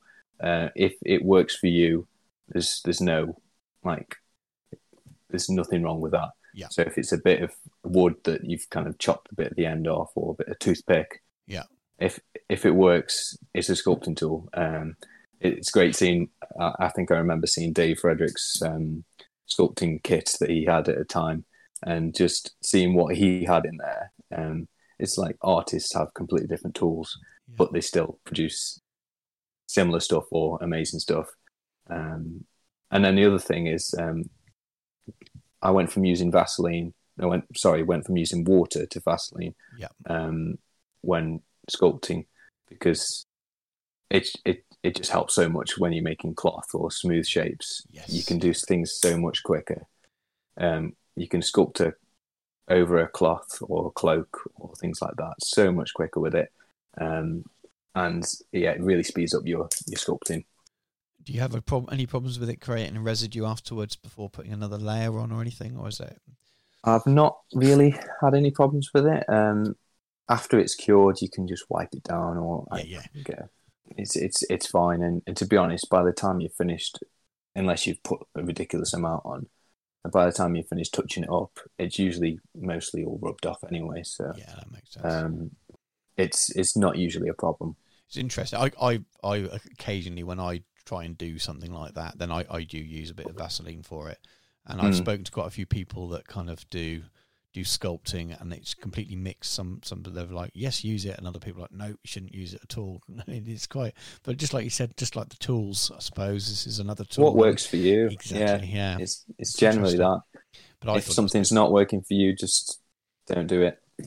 Makes sense. Definitely makes sense. So, have you? Oh, before we go into some sort of talking more about Generation Shift, but have you played Mhm. around with three D um, modeling, or have you been tempted to kind of pick up ZBrush or something like that and, ha- and have a go there?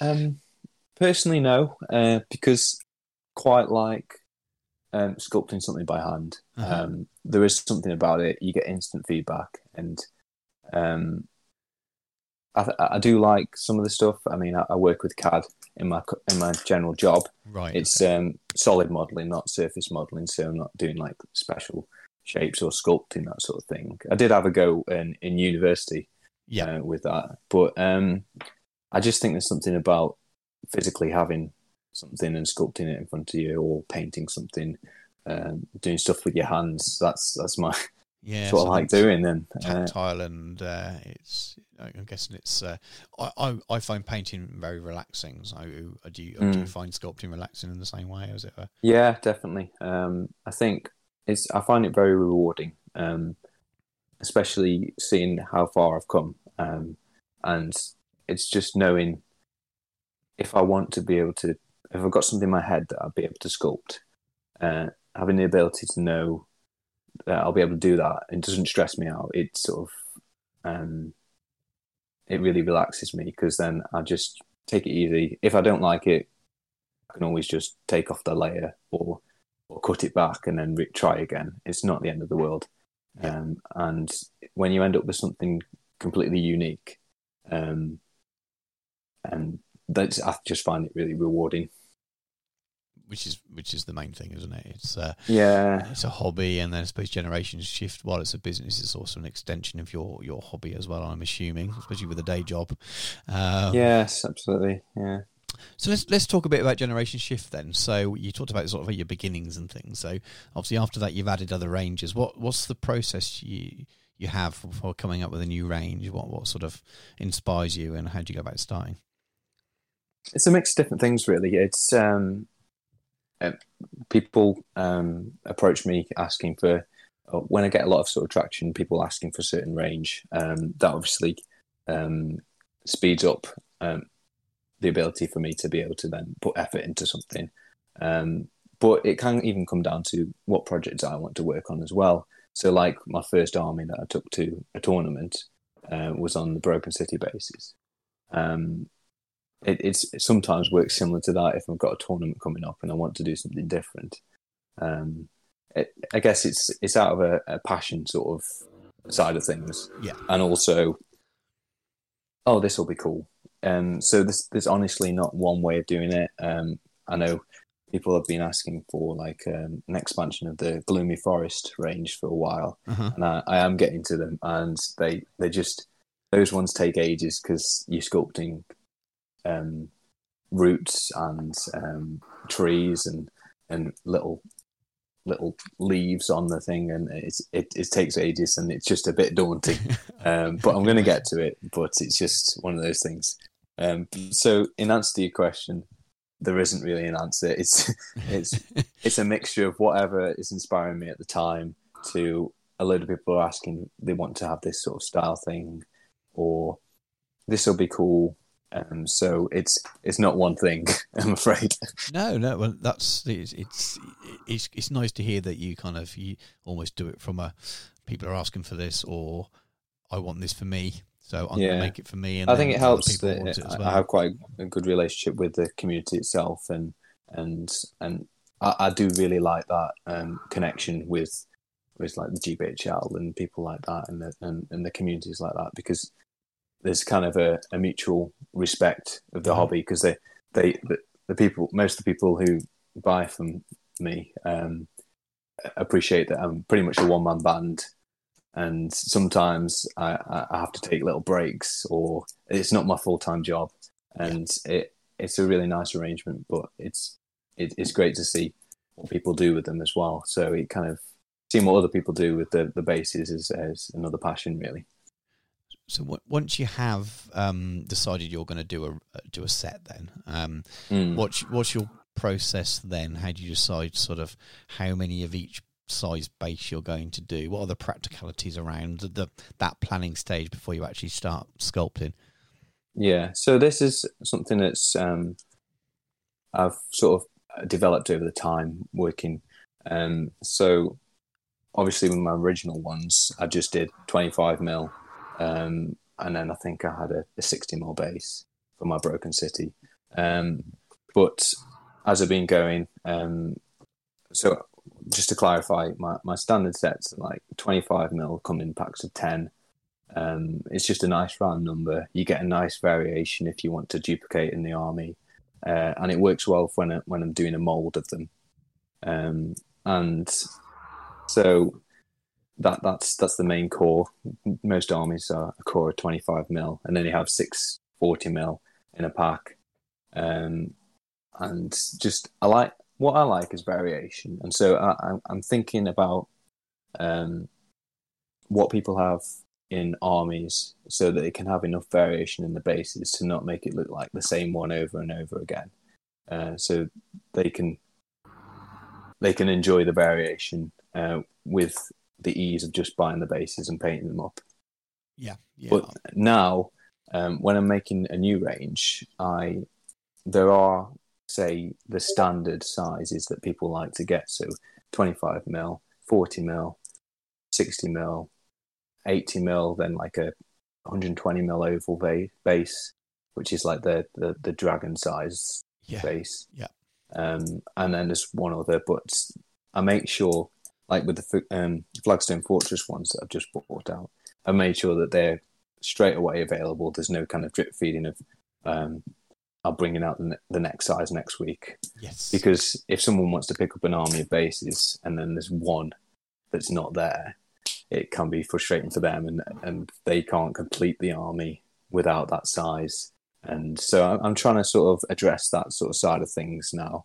Yeah. Um, so to make sure um, that the sizes are available for each of the each of the, the styles. yes, And I think yeah, one year I didn't bring out any new styles. I just went through and bought out out the different sizes and filling in the ranges. And I still got a bit a bit of that to do, but it takes time. and, and yeah, I've only got so much sculpting ability in me.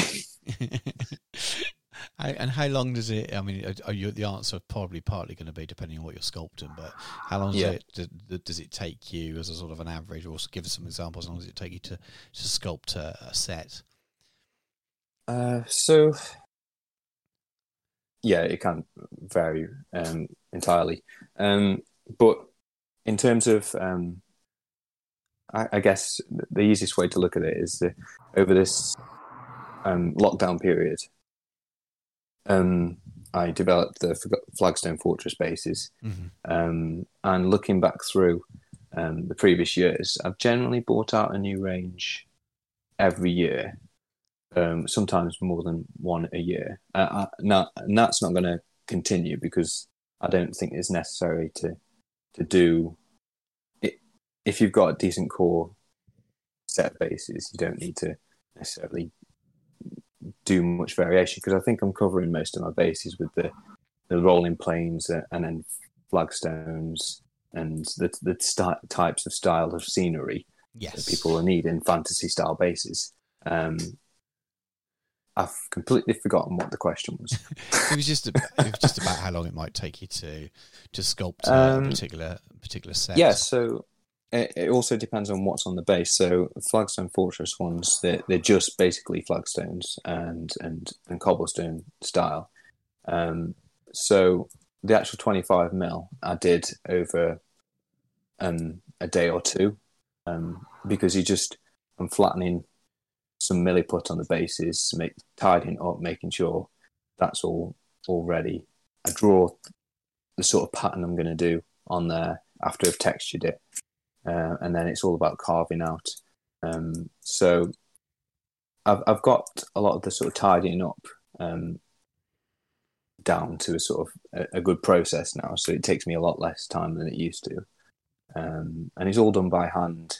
Um, but yeah, some, a 25 mil set properly focused on it, it can it can take about a week. But if you're looking at the um, the gloomy forest style, you've got a lot of layers going on there, yeah. and it's rather than carving. If something's carving, it takes less time than sculpting because sculpting is detail you actually having to um, go back and touch up for about an hour, um, while you've still got pliability in there.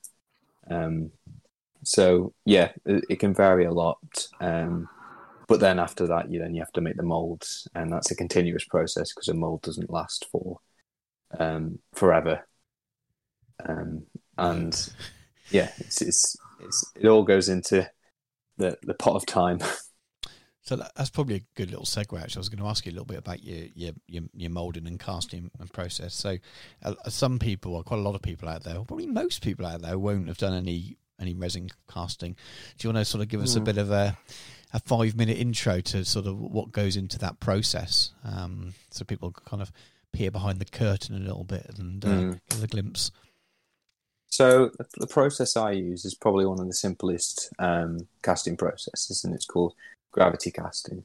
And so it's a one part mold that you, you pour onto from the top. Uh, it's just basically like you you pouring in a tube of and like a tray of ice cubes, that sort of style thing. Yeah, that's a, that's a good, um, that's a good description. It's a good. So um, that's that's the main process that I use for my bases. Um, yeah, single part mold. Um, so obviously I have to um, fix the bases that I've sculpted down onto a flat surface. Um, I used to use it's the, the probably the first um, amateur bit of advice you can give to you uh, if you're actually casting anything is get some Lego. yeah. Because uh, Lego makes a great seal around the where you um, where you're making a mold around the bases. However, I, have I've moved on from that now. I've got these um, um, plastic um, molds I've made so that, that, that, screw together so it holds tight and it's a, a lot faster. Um, but once you've got that, um, your master, um, and it's all you've got your mold. You pour your, in two part mixture of the mold, uh, and then you get your negatives. And then, like I said, from there it's like a ice cube process. But I use a mold release as well. It's a spray on one, um, and after that, really, it's just about um, the type of resin, and I've developed a lot of techniques over the years on making sure there's there's less bubbles in in the bases when they're casting them because bubbles is an enemy of any hobbyist. Uh, yeah, um, and and just yeah, refining the process. Um, it's a messy business, um, resin casting, uh, and you definitely need to do it in a ventilated room um, and make sure you're wearing all the right PPE. So disclaimer there. Uh, yep. Um, but um, yeah, it's um, it's the bases themselves. I use they cast in a in about um, a minute to two minutes, and um, I think for people who haven't used resin or worked with resin before, that can be quite an interesting point that and they just see something go from a liquid to solid within two minutes, and it's I pop it out and then pack them up, and yeah, it's quite an interesting process, but it's it's normal for me now. Uh, but yeah, it's, it is quite interesting. But there are a lot of little tips that you can kind of um, pick up along the way. Yeah. Um, but it's, it's something that I'm looking to outsource in the future. Um, lockdown's kind of um, put a spanner in the works in that. Um, but yeah, for now, everything that has been shipped out has gone out from either back when I started it from my old bedroom or my now my office. Um, so it's all all gone through and all been poured. I think back in uh, um, back in 2018 to 2019, I took a tally of how many bases I actually cast in the year, and individual bases that were sent out was seventeen thousand five hundred or something like that. And that's how many pours I did in a year. So it's That's a lot. individual bases, It's a lot. so um, yeah, it was it was quite interesting, and uh, I've I've done a little bit in the past myself, so I uh, nothing to the Mm. level you've done, but I know how long it can take to to, to pour resin, and I know that Mhm. with that fast setting time, you've got a perfect period for its Yeah. kind of pour ability to get it into those molds too. It starts becoming Yeah. a little bit too thick, and Uh, then it doesn't go into the holes, so you don't get your proper proper cast, and then. Yeah, doing Yeah. it without bubbles is a is a nightmare. So you've obviously got your processes down very well to get the quality of finish you do from from the um, the process you do when you're just Mhm. just using gravity is really really good because I know I, it's, it's it's it's not easy for anyone thinks it's just Mm. you we we joke you joked about ice cube pouring um, it's it's not as simple as that because if you you don't do it the, if you do it too fast you're going to make a mess but if you you're too slow and you've got too much resin there you're either going to waste loads or it's going to get too thick like I said it's quite so you you have good good and bad days with resin pouring. Sometimes it's a it's a bit of a write off, and quite a then, bit goes in uh, the bin doesn't it Yeah, exactly. um, but another thing, um, when I'm designing the bases, I take I've I've learned to take that into account because how you sculpt them or how you've designed something really impacts how it's going to cast. Um, so if you've got lots of overhangs or underhangs and things like that, um, that's where, if you think about it in terms of gravity, that's where bubbles collect going back up. yeah So I've kind of learned to think about the limitations of gravity casting Mhm. um, and use that to my advantage. Really, Yeah. Um, it little things like um, on the um, Bone Boardwalk range. There's a few which have um, sticks sticking up, like sort of um, at strange angles or things like that, and they're attached to the base. So I have to make sure that I pour into those sort of sticks first yeah um, otherwise, that's a prime place for an air bubble to form because it, of the viscosity of the liquid. It doesn't naturally want to pour into all the corners. So uh, you kind of do that first, and then you go and fill the rest of the base up. But it's it's a it's a big process, um, and I usually just stick some music on or a film I've already watched on, and uh, and just crack on with it. Um, yeah I don't but yeah. I, I am looking actually? to outsource in the future, but uh, I imagine that'd be quite pricey, so you've got to get that right to, to keep within your margins. Do you, do you keep a lot of um, stock as a as a kind of a base level stock, or is you, do you do you never find time to kind of build that up? it varies. Um, it's it's after an event like Audicon, um, where I've I've done a lot of casting um, in up in lead up to that. Um, a few of the ranges that I didn't sell as much of tend to have a lot of stock, and sometimes that can last me throughout the year. Yeah. uh, certain parts, or sometimes it um, something gets completely wiped out, and then I need to get a new a new uh, sort of batch made myself. Um, so at the moment, um, I, t- I try and keep a little bit of stock, but it's it's all about time, how much time I've got to spare here, and um, yeah, what it's all about life, what time I've got in my life, and I've got really understanding customers, and that's something I'm always really grateful and feel blessed about. Is that like even if like I haven't got something out for a few weeks, um, I, I've just messaged and and people have been really understanding on that, and um, yeah, so that's that's really good. Um, yeah, I imagine um, it's quite hard to fit around the day job at times.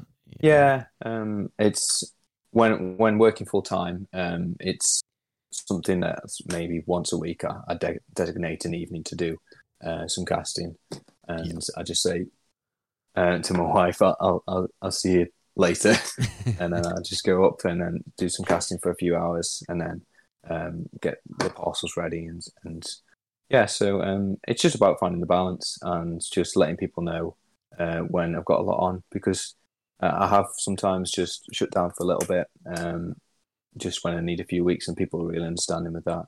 Yeah. But um, I do like to, you know, keep everything up and running uh, as often and as as much as possible. So um, stock is is the best thing to have, and I'm I'm looking at a process to be able to make sure I've always got at least some of everything Yeah. uh, there. That makes sense. I think Dan's got a couple of questions before I carry on. Oh, yeah, sure. It- it- Yeah, it's Stu's podcast, but we do like to have a go sometimes. so, um, a few of the things I've not, obviously because I've got a fair few of yours, and all my Iron Hills are Mm. on there. Do you have like a a bunch of dummy miniatures that you use to test out your scaling on? Because the Iron Hills Chariot fits bang on the 120 mil Broken White City, literally down the street. It's almost like it's like a glorious coincidence. But did you plan that? Um, I, I guess what what I look at um, in terms of what can fit on these bases, and is definitely a big part of um, because if something wouldn't fit on a base, then I wouldn't be able to sell it. Um, so, um, in terms of, it's great going to Articon and things like that because um, people um, suggest what sort of things they want on certain bases, and I have occasionally um, had some people send me some things um, like for the 80 mil size, um, and I think it was I was the chariot size as well, um, just to make sure that I'm covering all bases, but it still works for anything um, that they want to put on, whether it's a diorama or because it's I think it's a Knight Titan size base as well. Yes. Um, so it would fit quite well with that. Um, so um, I think I try to, yeah. So in terms of yes, I do um, look at what's out there because I think that's quite important to the end end result of the of the base and who's getting the base. Um, and if something's not going to fit, then it's it's not really going to work um, for me or or for the the person getting the base. Yeah, that's um, you know, it does seem to be sort of a a really well set up because I obviously play multiple systems and I have been obviously fiddling around with some of Mm. your bases here and there. Um, obviously, the big notable one that you don't do 32 mil, which is obviously big for the likes of 40k and Heresy. Mm. But for other things like 25s and, and your 40s, there, there's some really beautiful bits and pieces in there. Um, definitely, as you said, the the Knight Titan style bases. There's an awful lot of Mm. stuff for other game systems that go on that. So they have a lot of um, Yeah. platform Uh, use, which is nice, and they seem to work for a lot of different, even ones you may not necessarily have tried. Mm. So, And, and 32 mil is, is something that I, I probably will look at in the future. Um, but like like I said, with my background's been in Lord of the Rings, and it's been a lot of my inspiration. A lot of my sort of hobby friends have been in that sort of thing. So a- a lot of my sort of products are driven towards that, that Lord of the Rings style uh, and the, the the game itself, and and that fantasy style. So it's um, that that will always seem to be first, and then it's all about whatever extra time I have left over for expanding further than that. Oh, absolutely. I just know an awful lot because obviously I play multiple systems. I post them to Instagram. People are like, oh, those bases are awesome. Where'd you get them from? I'm like, you know, Generation Shift 92. Go look them up on Facebook. Uh, I've occasionally sort of um, direct linked it on Instagram, etc. And they've gone, oh, no 32s. I'm like, yeah, you're just gonna have to play another game. You know, um, That's but it. That's yeah. why I'm doing it. but uh, I, I definitely think that um, you know there's there's so much scope for using them for just beyond their original purpose. I'm, I'm determined to try and find a way to use them for things like Necromunda, etc. Mm. I, I think I'd, I'd love to get involved with that. And um, sort of you know speaking of scaling and technology and things like that, the sort of the, the new hotness I suppose in modeling and wargaming is 3D printing. Is that something you've considered for producing your masters? Um, I think similar to what Stu asked earlier about the, the ZBrush style thing. Um, I, I probably not at this point, um, as I, I, I honestly really like the process and um, seeing something with my eyes and, and and and sculpting it with my hands and that's something that I quite it's part of my hobby and it's something I quite enjoy and treasure. Uh, so um, so not at this point. Um, I, I understand why a lot of people do it, and especially if something was going into um, plastic production, it's kind of crucial for that. Um, but in terms of resin casting, um, I think the, the sculpting fits where I'm at at the moment.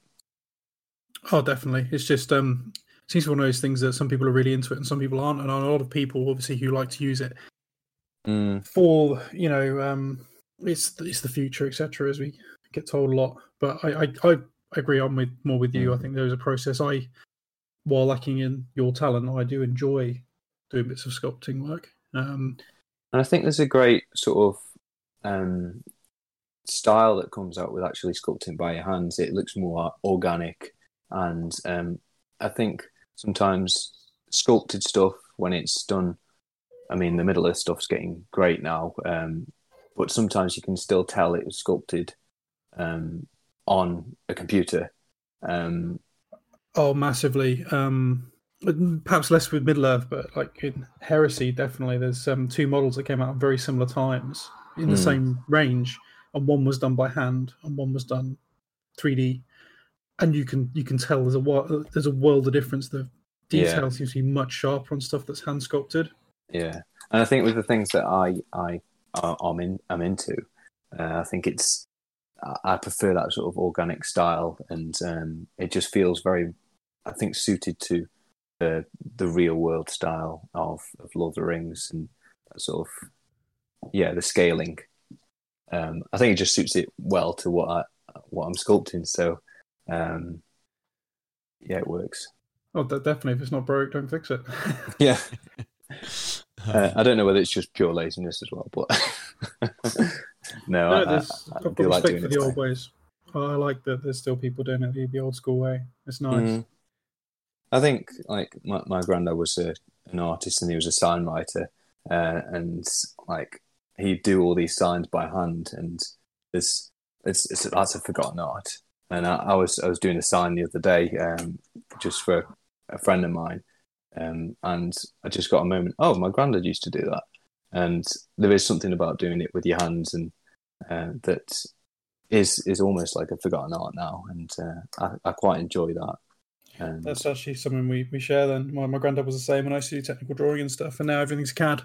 yeah, People who don't know which end of a pencil to hold can, yeah, rip a strip off you. It's, it's a little bit going, but Mm. you know, it, the world is more accessible, I suppose, and that's that's a good thing. yeah, there are always positives and negatives to it, and uh, I think well, let's not lose the old stuff, but let's use the new stuff to do other stuff as well. So, yeah, So, um, with with that in mind, all of your all of the sculpting you've done, do you have a favourite range yourself that you've done? Or would that all be? Um,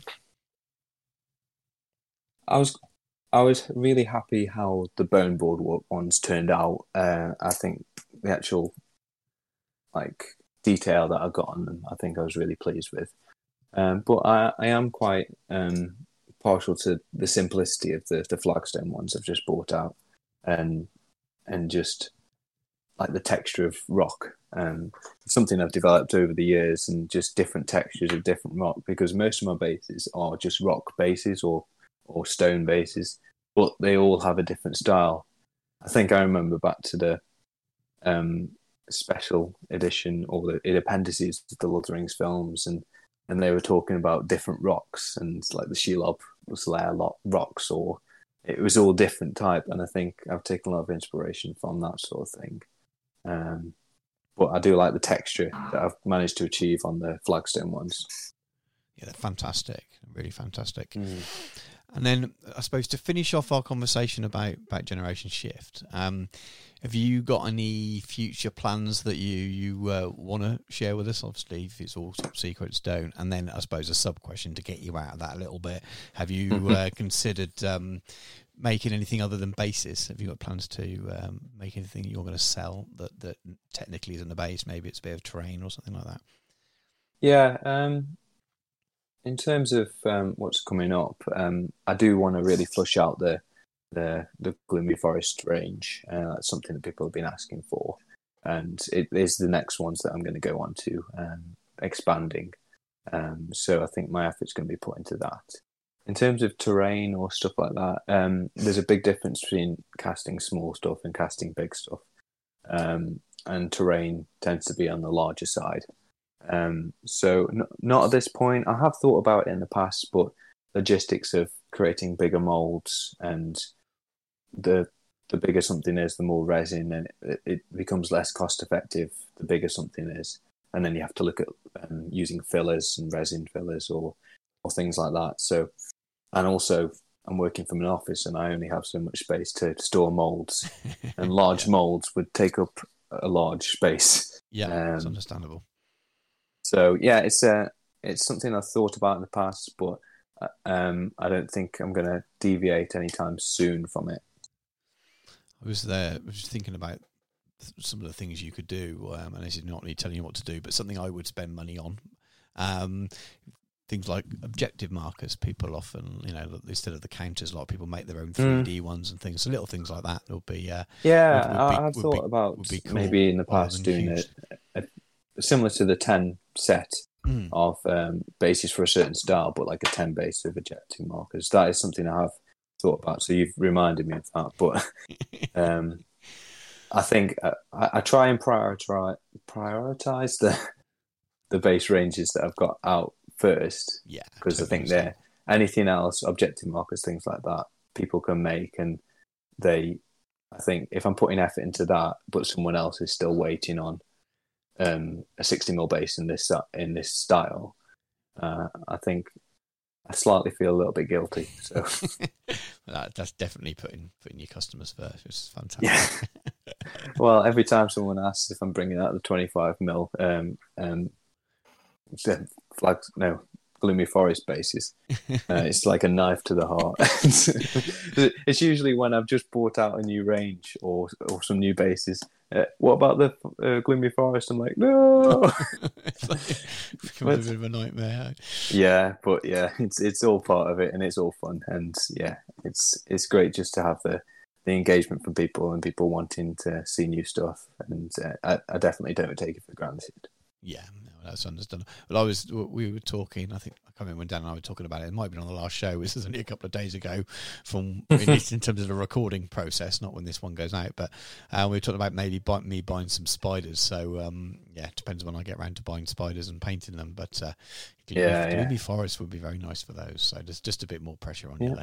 there. The, the funny thing is, I, I started sculpting one about in 2015, so back then, and the, the 60 mil base was half finished because I was going to put like a, a spider queen on it or something like that. But it's just I've got so many unfinished projects Yeah. in hobby and in generation shifts, so uh, it's just one of those things that I get to it when I get to it.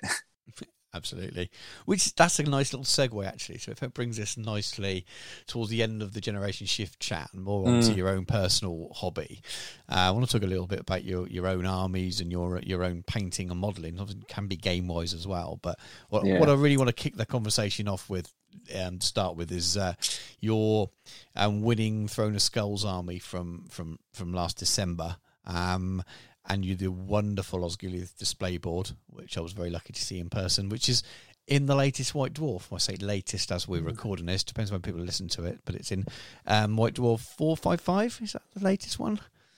Yes, I think that's right. It turns Uh, to the front of the book. got it on the front of side over here. Um, yeah, how many copies do you have? That's the first. No, I'm only joking. Um, you must you must be incredibly proud to have it in the White Dwarf. Oh yeah, it's brilliant. It's just um, it's an honour seeing it there, and uh, firstly having it in the exhibition and being able to go around um, the exhibition. Um, I think it was, in, it was the GT before lockdown started, Yes. uh, and seeing it there was was was great. And and yeah, it's just something you'd, you'd never expect. And um, yeah, I really appreciate um, being approached by Rob and the team and and I think they've done a great job with the article, and, and, and it's great to see it again. I haven't seen it for a while, so Yeah. it's still at Warhammer World. Um, Is it? but yeah, it was, Oh, wow. it- yes, it is. Uh, it was in the exhibition, and and then COVID happened. So, um, but I don't mind. It's it's great, um, and yeah, I'm just really thankful for, I guess the yeah the, the opportunity to share it with more people. Oh, the, and it, the article's beautiful as well. It's not. It's not that you were just in there as a bit of a picture in the in the letters or something. This is a full, a full article showcasing it with loads of kind of Mm. nice close up pictures and a description of how you've done things. And there's a tutorial about how you built the the invasion rafts as well. And it's, it's Yeah. it's just really really good. That was something I did uh, in- in October last year in Scotland while away making these little rafts. Uh, I just took some um, some Goblin Town scenery away with me, and yeah, just made them. And and I put I think I posted some photos on the GBHL, and Rob Alderman approached me uh, into into looking into getting them in an article in the future. So, um, and that, I mean that was that was great to hear. And then obviously after Throne of Skulls, when um, they they they wanted to to look at the whole board itself. So um, yeah, it's just it's it's just nice that when you put so much effort into something and spend so many hours doing it, and just it was like, like it was worth it. Yeah. Oh, oh, absolutely, and definitely hobby yeah. goals being in being in White Dwarf. So the the yeah. um, the step by step pictures on how to build the, the the rafts that are in the White Dwarf are they are they your hands and your pictures, or did you have to describe them and then they've recreated it in the studio? Um, yeah. So I, I I sent them some amateur photos of what basically I did, um, and they recreated them. They are not my fingers. what a shame you, you you've got so close to having your fingers in White Dwarf, but just your just your army. Let's. I'll let's, settle for that. yeah, oh, so would I. But it's so cool. Excuse me, I'm losing my voice. Um, let's talk about um, let's talk about going back then. Let's talk about the, the process of of, yeah. of building that board. Did you did you base it around selecting the army first? Was it mm. was an army you already had? Let's take us right right back and kind of describe the processes you went through and things. Well, just just for starters, this is the first display board I've, I've ever made, um, but I, I, I wanted to put as much uh, work into it as I, I, put into the miniatures that I've done before or or the bases, uh, and so and I've always loved the Osgiliath scene. I think it's one of the coolest um, scenes in the in the entire trilogy. Um, just this, it's so iconic. This war torn city um, that's just um, a, a pivotal part of the, the the good versus evil fight and shows some real heroism. And so my, my, my plan even in the future is to to do like to be able to do like the Faramir's Rangers on this board as well and um and to be able to display that army, which I haven't done yet. Um but I wanted something that's versatile um but but cool and one of my, my favourite scenes. Um, so it started from that point really, and then from then it's just about okay, how big do I want to build it? Um, so I'm limited a bit here because my my cabinets are only a certain size, um, and actually they are half the size of this the board. So the board comes in two uh, down the middle. I don't know if you can see. Um, there's actually a split in the, oh, yes. yep. the board. It comes down the middle, and each one of these can go in my cabinet separately and then it sort of fixes onto this bottom plate. So I had my basic size that I wanted to work with, and just went from there. Really, um, I wanted to build something that looked really realistic, um, and how how buildings would collapse. Um, there wouldn't just be a ruined building with no rubble around it. I wanted just to to make something that looked realistic. I guess like I think even from the the appendices again, I think one of the quotes was, um, um, "It's better to build something um, that's that's I think complete and then age it down." I didn't quite do that, but I thought about it in terms of that, where these rocks were here, and now they're there. That sort of idea of um, no disappearing rocks or rubble. Yeah, yeah, and yeah, it's all about teaching myself new I love teaching myself new things, and including like the resin pouring and and like the clear resin and the, the different things like that. And and this was another learning process and working with um, with XPS foam, and this is the first time I properly worked with XPS foam. So I bought a, a nice um, Proxxon foam cutter, um, and then just tested out things and watched loads of videos on how to do stuff and just taught myself hobby really. Is what what I enjoy doing. So it's um, the learning part and doing something new. Absolutely. I can see you you've kind of used some of the Osgiliath ruin sets haven't you? But then expanded yeah. upon that and basically built extended it by 50% or more using um, XPS foam which is yeah. Are they all individual blocks that you you've made in order to sort of give it that realistic look and then built the walls, or is it? Maybe. oh, okay, fair enough. Uh, yes. Um, so yeah, it was about using. I mean, the Osgiliath kit is a, is a great kit, um, but there's there's so much more you can do with it, and um, to recreate the same sort of style. Um, and I found the most realistic style was to was to create individual bricks and build it up. So that required obviously really planning out the buildings. And uh, I think the thing that I wanted to look at with um, this the board was to imagine what it was like before it was destroyed. Yeah. And I touch about this in the article, but it's about thinking what was the purpose of this building before it was destroyed, what was the purpose of this street, and really going into the the detail and the story of it, um, because I think that really helps sell something as a as a miniature as a piece is the story behind it. So I, I really like that side of things. Yeah, adds the adds, definitely adds the realism to it. So did you um did you spend a lot of time drawing this out beforehand?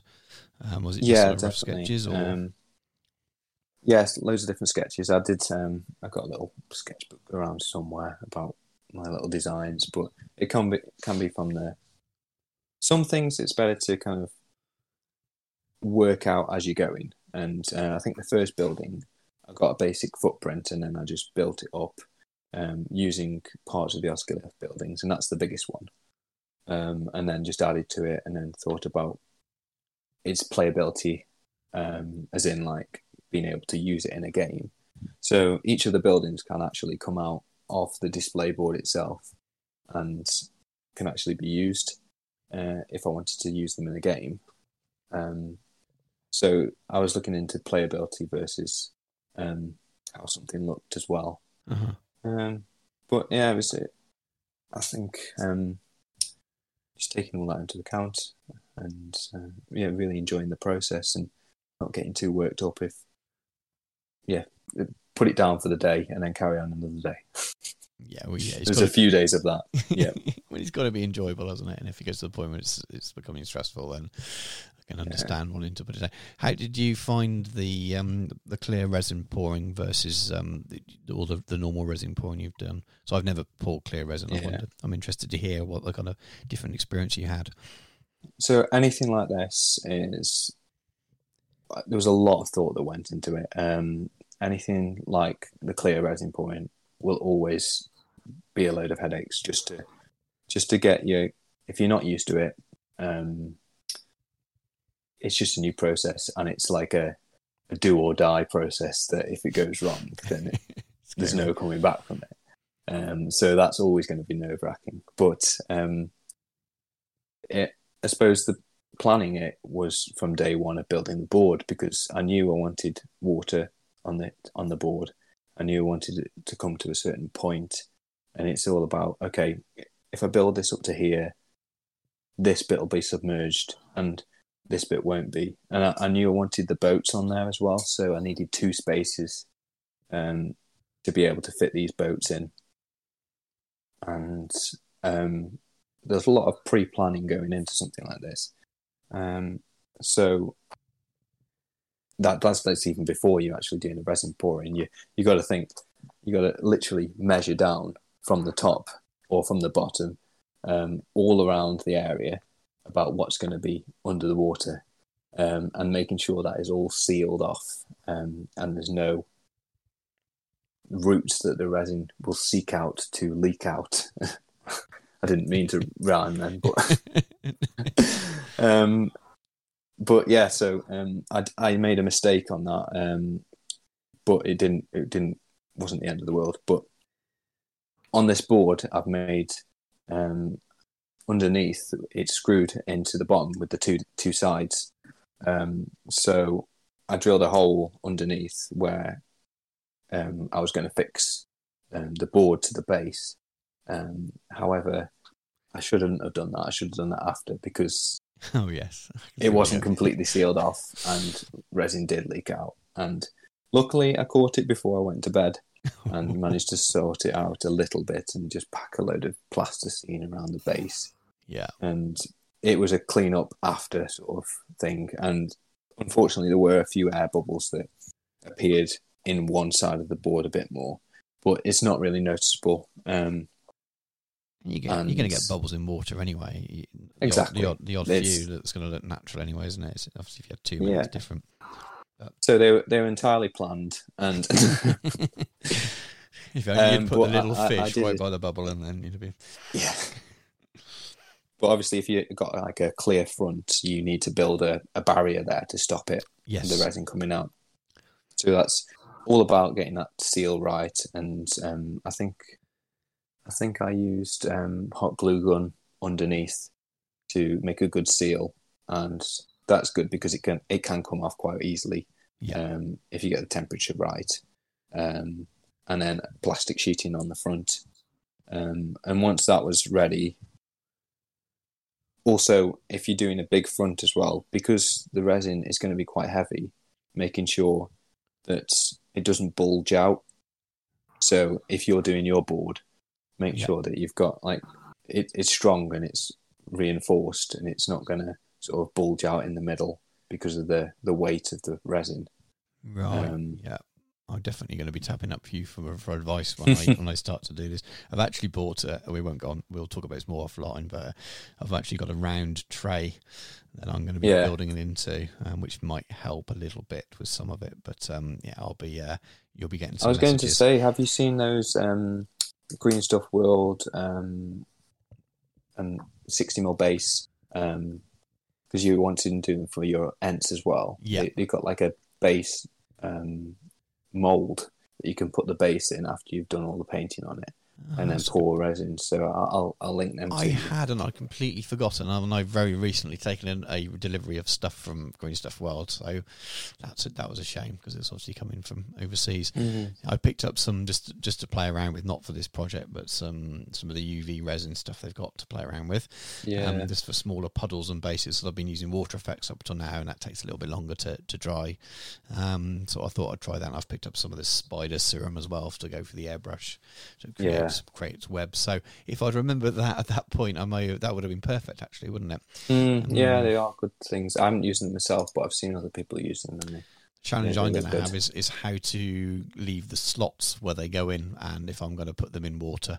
So I've got some. I think you've got got to get the right sort of size of PVC tubing Yeah, and uh, sort of put it in place yeah. until.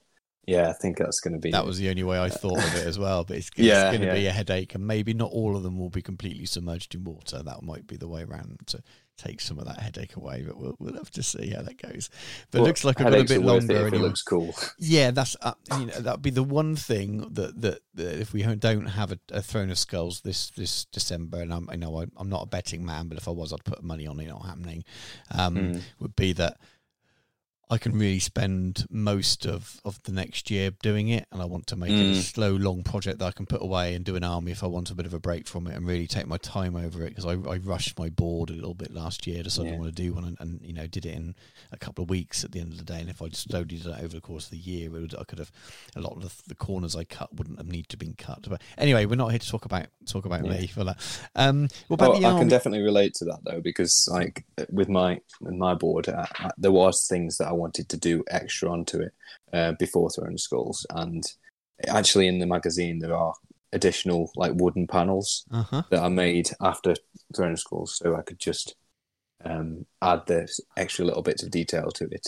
So if you notice, like boards with that stop people from being shot on one of Oh the buildings. yes, I'm looking at it now. Yeah, I can see that. Yeah, I- I've added that since since the tournament, and uh, there was a few other little things, but it was a it was a detriment to my army because there were some things I didn't quite finish on my army, um, but I wanted to make sure the board was my display piece, and yeah. um, yeah, so but I, I like that whole process, as Damien said the other week, um, we just it was so encouraging, like messaging him and the whole process, like from start to finish, just sending each other pictures and and sort of encouraging each other on that because that's what it's about at the end of the day. It's just like encouraging one another and just learning together and, and just producing something Yeah. really cool, which we, we it's community. yeah. Yeah. yeah, absolutely, absolutely. Did you? I mean, you talked about your army a little bit there. Did you? Did you paint your army up fully to go with this? Was it to match an existing army you already had, or a bit of both? Mm. Or- So uh, I think last year was a year of me using basically the army of Gothmog. Um, I, I just loved it when that Legendary Legion came out, and it's it's such a brutal army. Um, so um, I already had a few of the um, models painted, and I actually, with a few of the armies, a few of the models I already um, had painted, I won um, a best army in Stockport earlier in that year. Um, so it was kind of an extension of that um, for Of Skulls. Um, if that makes sense. Yeah, definitely, definitely, definitely. Um, Yeah, because like with obviously certain amount of time, um, I just added stuff for, um, yeah, and and my board was my main focus for the tournament really. Yes, and uh, you should be. I mean, I, I wouldn't say it was hundred percent, but I think if you're if you're you're looking at maybe placing in the Throne of Skulls with the best arm, you probably need a board to be to be noticed. I'd Oh, say. yeah. I think it's got to that point now where it, uh, And clear resin. yeah, Damien and I were talking a little bit about that as well. I remember. like, oh, brilliant. But um, and, that, and that's not why I'm adding clear resin to my my my next plan board. Um, it's No. partly it's because it's needed as part of the theme, which is exactly why you, you, you, you did it on this one because it's needed for the theme. Yep. No, it sounds amazing. um, did you pick your theme so you could have? No, I'm only joking. Um, let's talk about other armies and things then. So uh, I, I, I mean, I've, I've not. I only met you the once on on the uh, on, at Throne of Skulls, and uh, and I've not been on the scene for long, so I've not met you at other events and things. Let's talk about some of your other armies. What do you, what armies do you have? What do you like playing, or have you got anything kind of planned for the future that you're working on that you can share, of course? Yeah. Um. So it's it's one of those things. I've got a bit of everything really. Um. But I've got quite a large Mordor force. Um. And I guess me and my brother built up quite a bit of a collection when we were younger collecting. However, I would not take any of those models to any tournament anytime um, because they just, yeah. Don't so match the standard that you've up. grown to. Is that the Exactly, exactly. yeah. And so, um, up to a point, um, when I went to my first tournament at um, at Stockport, that was almost like a restart for me um, in terms of the armies that I had. So I actually don't have that many completed armies. I've got a lot of started armies and and this and that. I think as I've done a lot of time in, in Generation Shift stuff, um, it's sort of I haven't been able to do as much in the personal hobby side of things, but um, I've enjoyed sculpting stuff, and I just need to paint what I've sculpted or or converted. Um, but yeah, it's I've got a bit of everything. Um, I've got an entire Easterling army ready to paint. I've got oof, some Harad ready to paint. You name it, I've got some of it ready to paint.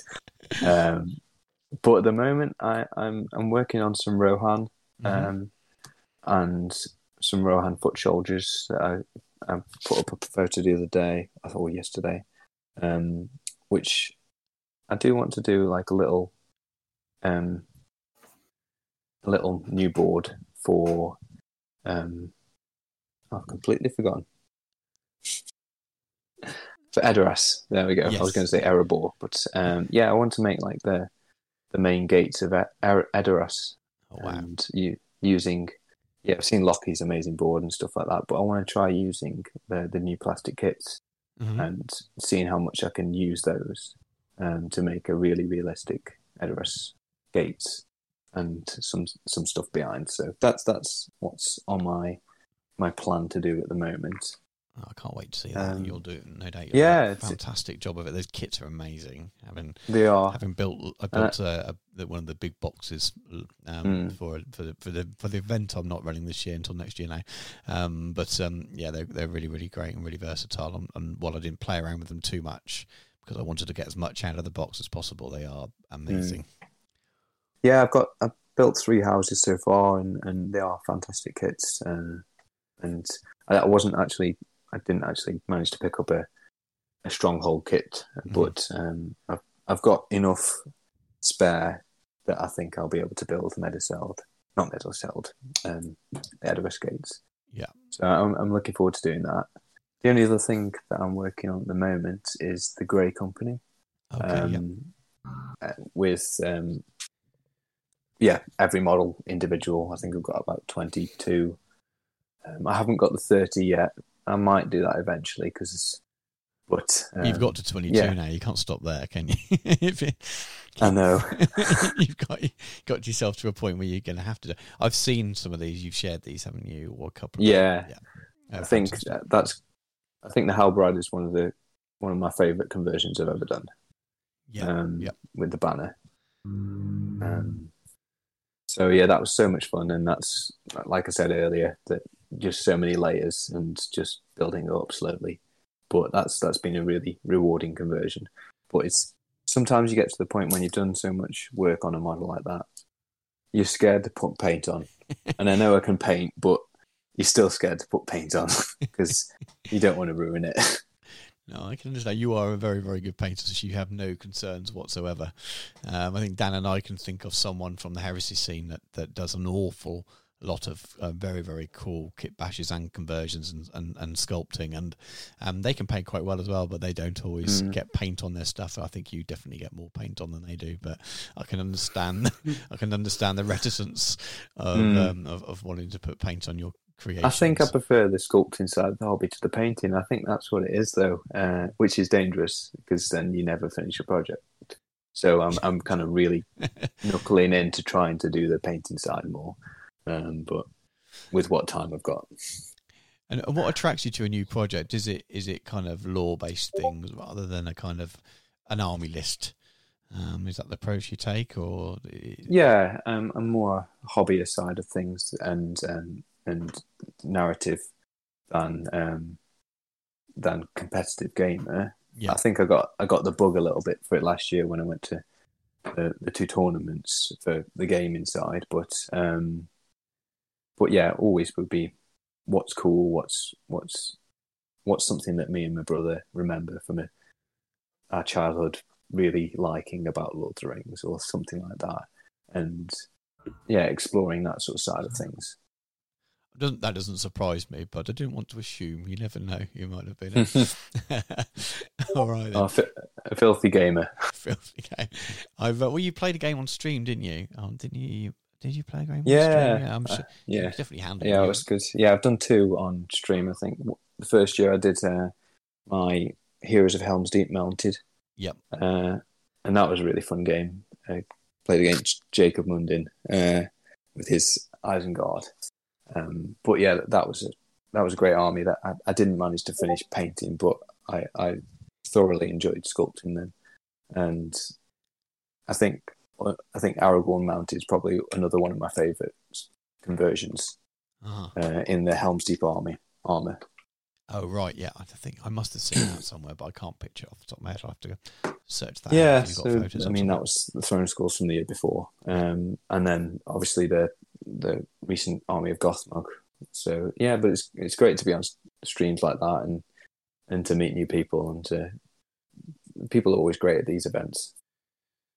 Yeah, yeah, that doesn't surprise me at all. I think I, I think I said when I when we when we did the show last year that that, that Throne of Skulls was one of right up there, one of my best Mm. um, event experiences across all systems I've done. Really, just just the atmosphere was fantastic, and everyone's super nice and super friendly. I know that gets said a lot, doesn't it, by all systems, because it's generally true. Gamers are generally really nice people. It's when they get online they can sometimes get a little bit angsty with each other. But um, yeah, I, I, I still put it up there as, as one of the best atmospheres and uh, most sort of welcoming. It was very very cool. So it's not surprising here to hear you say that either. Mm, yeah, it is really good.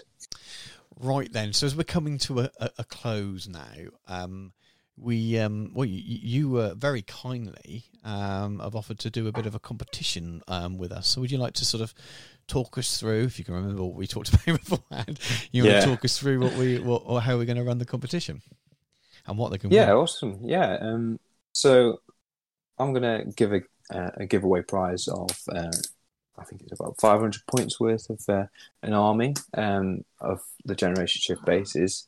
But the competition is we'd like you guys to um, post a picture on um, out of the frying pan um, page um, of a cool scenic base like for a hero with a hero on, or like just be creative, sculpt something cool, or make something cool, uh, and yeah, go to town on that. And um, I think that would be really good if you share that to the page, and we'll we'll go through and um, we'll. I think we, we decided we'd do it at random, didn't we? Yeah, we didn't want um, Yeah. we don't want anyone to feel that uh, they are either not good enough or they think we well if I do one it won't be as good and we'll just pick the best. Um, so we thought we'd just want to get people creating and being creative, and then uh, Mm. all the people that enter um, can uh, can then you know be put into a hat for us to. For us to pull out, but we'll, you know, it'd be nice, just nice to see stuff going up. It's probably best, um, Exactly. Yeah. probably best join you know joining our group and posting it in the group rather than on the page because I think when you share to a page it goes on visitors posts and it, it's not doesn't always you don't always get a notification so there's a danger that someone Mm. would have um, do it and we wouldn't see it so it would be joining our, our group but if you can obviously head over and if you haven't check, checked out Matt's um, page um, generation shift page go over there and make sure you give that like as as well and uh, so you can see all these updates and things um, We um, just want to get you guys to be creative and, and, and experience something that I've really enjoyed doing, making these bases. Just come up with something cool, make a scenic base, and it also works well with the, the hobby bi- hobby bingo, doesn't it? I think was that last year. It was it was make Oh, a it might scenic be on base. there. I can can I see it from? It's whether it's basing a whole army. Whether I think last time it was make scenic bases for an army rather than um, create cool scenic bases for one of your armies. So um, Well, let's just do one single miniature. But yes, yeah. Um, But yeah, yeah. So, so a, single miniature to completion with a, a scenic base that you you've made yourself. Heroes would be cool, but I suppose you know it could be a um, a battle company's character or something like that if you really wanted, but something a little bit more more characterful. Um, and, then- what I'd do as well is I'd I'd make it in the similar style as uh, one of the ranges I make. Because if you if you get that and you win, then you can have the rest of your army based in a similar style that you've made. Yeah, absolutely, absolutely. I think we, we also said we can. We, we for those of you that that, aren't on Facebook, there are a few people that aren't. Um, by all means, you can um, um, use one of the other forms of social media because obviously uh, out of the frying pan has a Twitter. A few people on Twitter with it, and Instagram as well. We've got a fair few followers on there. Um, so if you only use one of those and you want to put your entry in there, um, just just tag us in and let us know that it's an Mm. entry. Um, and um, and- by all means, tag um, you can tag your page in when they put the entry in um, on in the group yeah. as well. That's a good way of making sure that that Matt gets to see them um, as well as us. Um, but yeah, we'll help you at the end of the day. We're not going to. It's not going to be a full range of terms and conditions on there, but we just want to see as many entries as possible. Yeah. What shall our closing date be then? We have we. No, this is well planned. We didn't decide that, We didn't did we? decide that at all. So this show, um, we're recording this a little bit further ahead when the show will go out. So I think this show will be out around the middle of September. Um, so do we want to give people to sort of middle of October, a month or so to do it? Does that sound too far ahead, or is that sound about right? Sounds sounds good to me. Should we have a closing date of Sunday, the eighteenth of October? How does that sound? Sounds good to me. Cool. Right then. Um, so before we let you go, um, do you want to just sort of give people a rundown of where they can uh, find you, follow you, or your your in, your pages, your uh, your your contacts, etc. Yeah, great. Um, yeah, so um, if you go over to my Generation Shift 92 page on Facebook, that's where I do all my, my business side of things and, and interact with you guys and uh, sort out any orders. Um, and I do have a, a hobby hub where I put loads of my uh, personal hobby stuff um, called Generation Shift Hobby Hub.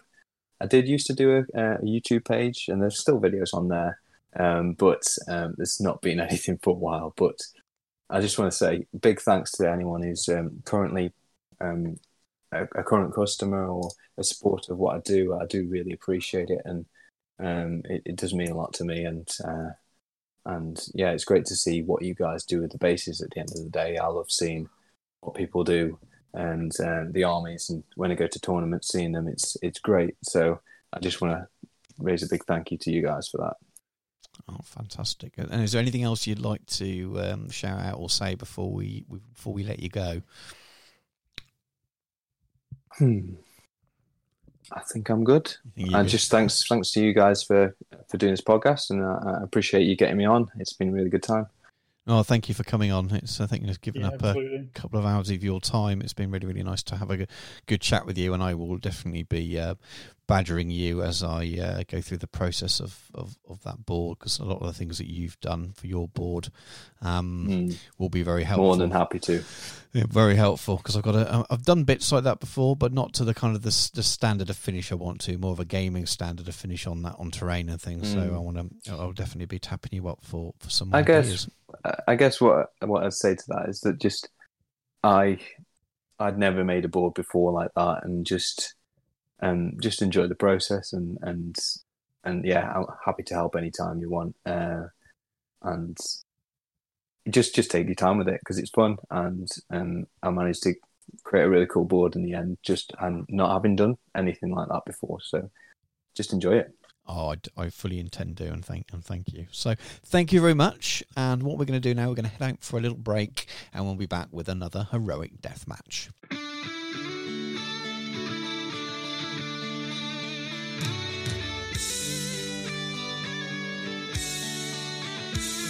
Welcome to yet another heroic death match. So this is the final part of our mini, um, mini narrative series, and I don't know if anyone guessed right or not. Um, we're recording this before we've recorded the first part of the show, so some of you may have called in and and um, and uh, guessed correctly. But if you haven't, Dan, who's today's matchup? So, in order to finish off our little trio of linked narrative death matches, we have Grishnak versus Merry and Pippin. We certainly do. So this is the uh, after Eomer and his horsey boys have arrived to slaughter the uh, the Uruks. Um, Merry and Pippin um, sever their bonds and uh, escape into the uh, edges of Fangorn Forest, only to be followed by Grishnak, who's uh, still after some tasty uh, hobbit flesh. So. Um, Dan, who are you going to be? Uh, who you, who are going to be running for this one? The, the, the listeners will probably know based on you going for the underdogs, but we, we'll let you Well, announce. they anyway. don't become much more of an underdog than a hobbit, really, do you? So it had to be the hobbits, and plus I get two, so it gives me twice the chance to actually make an impact. uh, so I have uh, Meriadoc Brandybuck and Peregrine Took, both ten points, both hobbits, both infantries, and both minor heroes. So they've both got daggers. Uh, we could give them elven cloaks, not that it matters in this particular instance. Um, so we've got often called Merry. This hobbit is known as a known troublemaker and practical joker. More than once he has been responsible for setting off Gandalf's fireworks, much to the annoyance of the Grey Wizard. However, Merry is ready to help Frodo in his quest and sets out from the Shire into a life of adventure and discovery that will change him forever. And Peregrine, or Pippin to those who know him, is a carefree hobbit who is content with his life of mischief amongst his best friend Merry. But when Pippin volunteers himself as part of the Fellowship of the Ring, his little idea of the perils that lie ahead, and the fact that he will have to leave second breakfast behind in the Shire. So they're both resistant to magic. Uh, they can both throw stones up to eight inches at strength one. So Merry has for the Shire. Uh, whilst within three inches of Boromir of Gondor, Merry may spend Boromir's might points if they were his own, and Peregrine also has the same. Obviously, not relevant to this, but potentially quite useful in other instances. Yeah, useful in a fix, I imagine. Yes, so I can't imagine it being game breaking, but it might stop you killing one of them. So Yeah, yeah. that, that could be quite useful. Um, so in terms of their stats, we've they're both movement four, they're both fight three, three plus, both strength two, both defensive three, both have one attack, both have one wound, and both have courage of four. Neither have might or will, but they both have a point of fate each. So they're not particularly combat monsters. no, this is why why why you're running both of them. Um, so um, And we- we'll go over how we're going to run this in a moment, but I'll, I'll run you through, run the listeners through Grishnak. So Grishnak is an orc captain at 50 points. He's he's got the orc Mordor and infantry keywords. He's a hero of fortitude. Grishnak leads the orcs sent from Minas Morgul to Isengard to keep an eye on Saruman's progress. A ruthless orc, Grishnak has honed his skills over the years in combat and in the raiding of nearby settlements. This has left him in a position of relative power within the orcish ranks. Following the slaughter of the orcs and Uruk-hai at the hands of Eomer's Eored, Grishnak pursued Merry and Pippin into Fangorn, only to receive a welcome befitting to a trespassing orc. Right. Um, let's let's go over his stats. So he has a move of six. His fight is four five, strength four, defense five, two attacks, two wounds, courage three, three might, one will, one fate. He has an armor and sword. You can take a shield as an option. He has strike. Um, he has a backstabber special rule, which again won't be useful in in, in this um, scenario, but uh, basically gives him plus one to wound against trapped models, which is quite cool actually. Um, so we're going to run this slightly differently to normal because even with both Merry and Pippin, things are still looking a little bit bleak for them. Um, they effectively you kind of treat them as one one thing. Um, it does mean there's two. There are two wounds, two attacks, so you'll be roll, at least be rolling the same amount of dice as me. Um, but with no might and only one fate, um, your you know things could be could be quite tricky for you, especially with Grishnak having strike. So what we've decided to do is the following: is that um, before we fight our first round of combat, both of the hobbits get to throw stones. Um, so Dan will have one round of throwing stones before we go into the first round of the main combat. And then if Grishnak hasn't dispatched both Merry and Pippin within six rounds, he gets squished by Treebeard. We're just going to say that Treebeard's foot comes down and kills him. We put a little time limit on it. It may well happen before that, but it kind of gives a, a, a way of reproducing the, the narrative a little bit from the from the film. So, Dan, are you ready to go? I, I think I'm as ready as I'm ever going to be. Do would you like to throw your stones at Grishnak? yeah, I think I'm going to attempt that. So I'm hitting on threes. So I've hit with one of the hobbits. Uh-huh. So that's not necessarily the most auspicious of starts.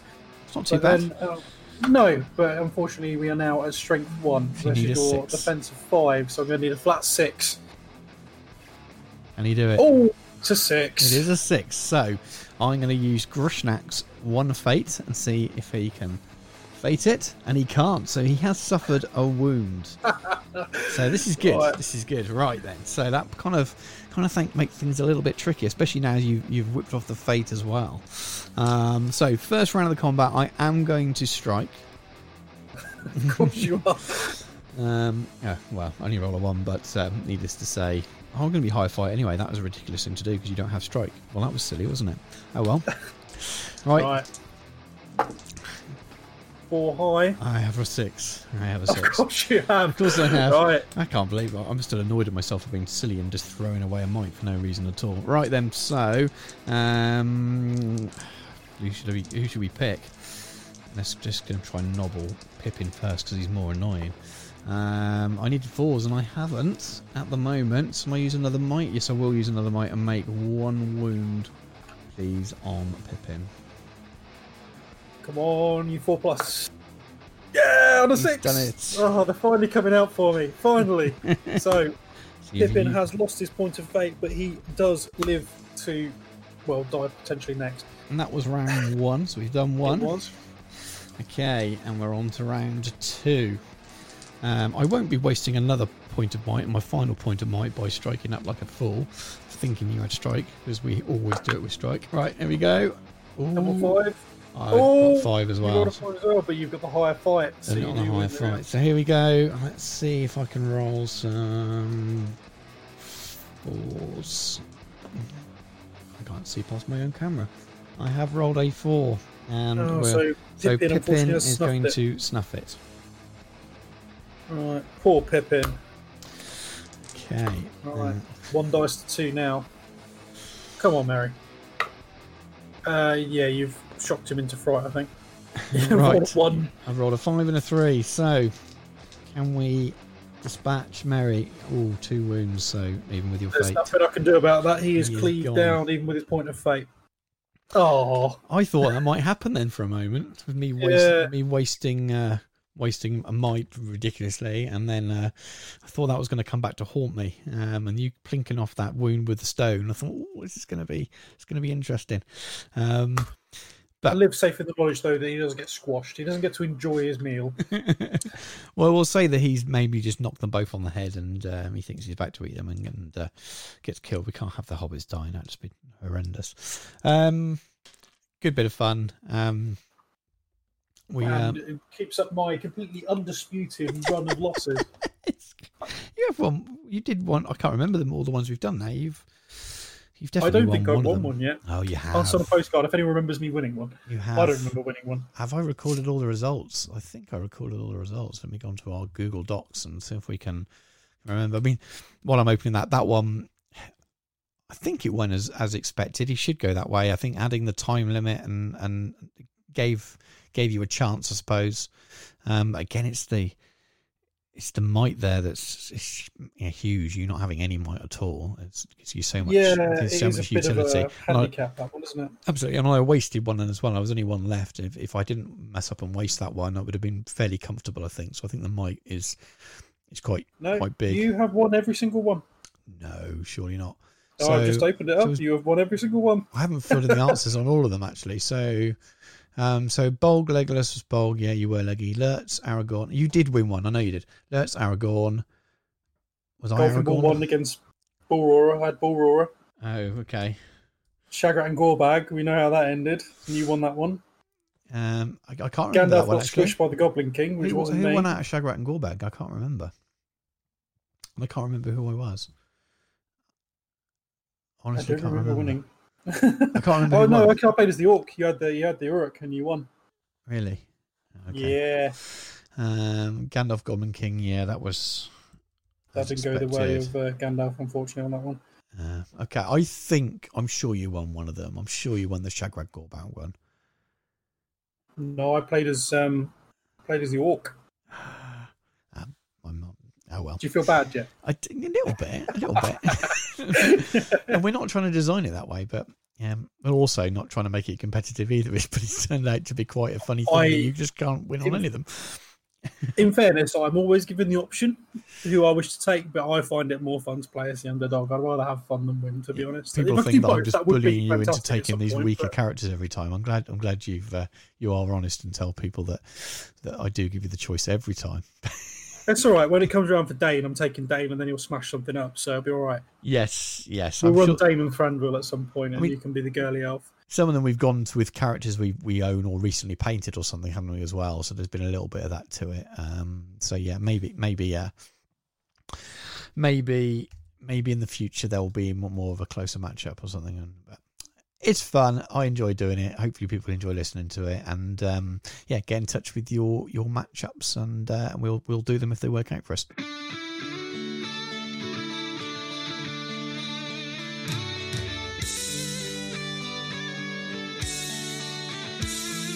Uh, hope everyone enjoyed the interview with Matt. We had loads of fun recording it. Really, really awesome bloke to chat to. Um, yeah, lots, lots of fun, and I enjoyed listening back to it as I edited it because it's been it's been a while since uh, since we recorded it. I say a while, just over a week or so ago. But we've been doing a lot of podcasting recently, so we're here to close the show out. Thank you again for making it to the end. Um, and Dan, who would you or would you like to give anyone a shout out before we before we go?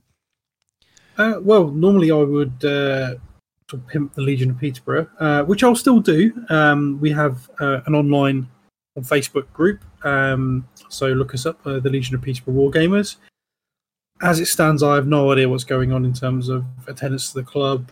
Um, you're best off hitting up Facebook if you'd like to uh, come along at some point, whether that's uh, soon or maybe later. I don't know, but either way, uh, feel free to join us on uh, Facebook. Post up your cool hobby stuff. Uh, be good to get some more Middle Earth in there. So yeah, please do join us. Well, yeah, you will be you will be up and running again there at some point, even if it's not to the new year. So you'll definitely be. Look, I, I imagine the challenges for a club like yours, where you hire out uh, in a hall, that the if you stick to like a maximum amount of six people or something, then that might not be enough people to cover the the, the minimum number you need to cover the cost of the hall or something horrible like that. So Uh, must be a bit six is the minimum. all right, so you, Cover it, so you but I don't know. Um, I don't honestly know at this stage. Uh, uh, Alex, who's in charge of that kind of thing, I'd imagine he will put something up. So anyone who's interested, you are more than welcome to have a little look on our Facebook group. If you fancy coming down, if it's running, please do so.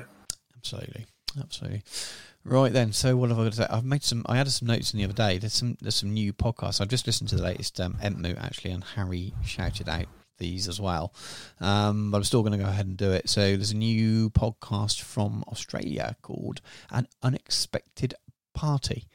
Um, when that popped up, that confused me a little bit um, because I already listened to something called an Unexpected Podcast.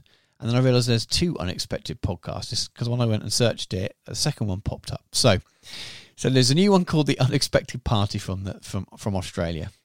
Um, I forgot all the guys' names, so apologies. But one of the guys has been on um, Green Dragon a few times. So that's go check that out. It's on SoundCloud. I'm not sure if they are in iTunes yet. They hadn't hit when I searched them. Then there's the Unexpected Podcast, um, which is a port over from YouTube, which I knew existed on YouTube, but I didn't know it was in iTunes until I'd searched. Um, and that is um, Devon Moreno and a couple of other guys that sort of talk. It's very heavily tactics based, so um, I'm looking forward to sort of dipping into those. And they are available. Um, I think it's the DCHL YouTube channel stuff, so there'll be people who will be very familiar with them. Um, and then there's also something called an unexpected podcast, um, Up Talking Tolkien, and that's a discussion one, and that's something I've subscribed to and listened to for years. It's actually uh, it's a read through of the books, and they're like 89 episodes in. So I was very confused when they popped up. So one's called an Unexpected Party. That's the one from from Australia, um, and there's two called an Unexpected Podcast. One's uh, one's only got four episodes, and that's your SBG based one from Devon Moreno and and some other guys that, that the community will know. Um, so it's the DCHL. Uh, um, from guys from America, and then there's an unexpected podcast, Up Talking Tolkien, which is a, a Lord of the Rings read through and follow along the books. Which, if you like that kind of stuff, give them a check out. And they're good as well. There's also another one who actually Oh, they God. posted a, a, a chat in uh, GBHL this evening.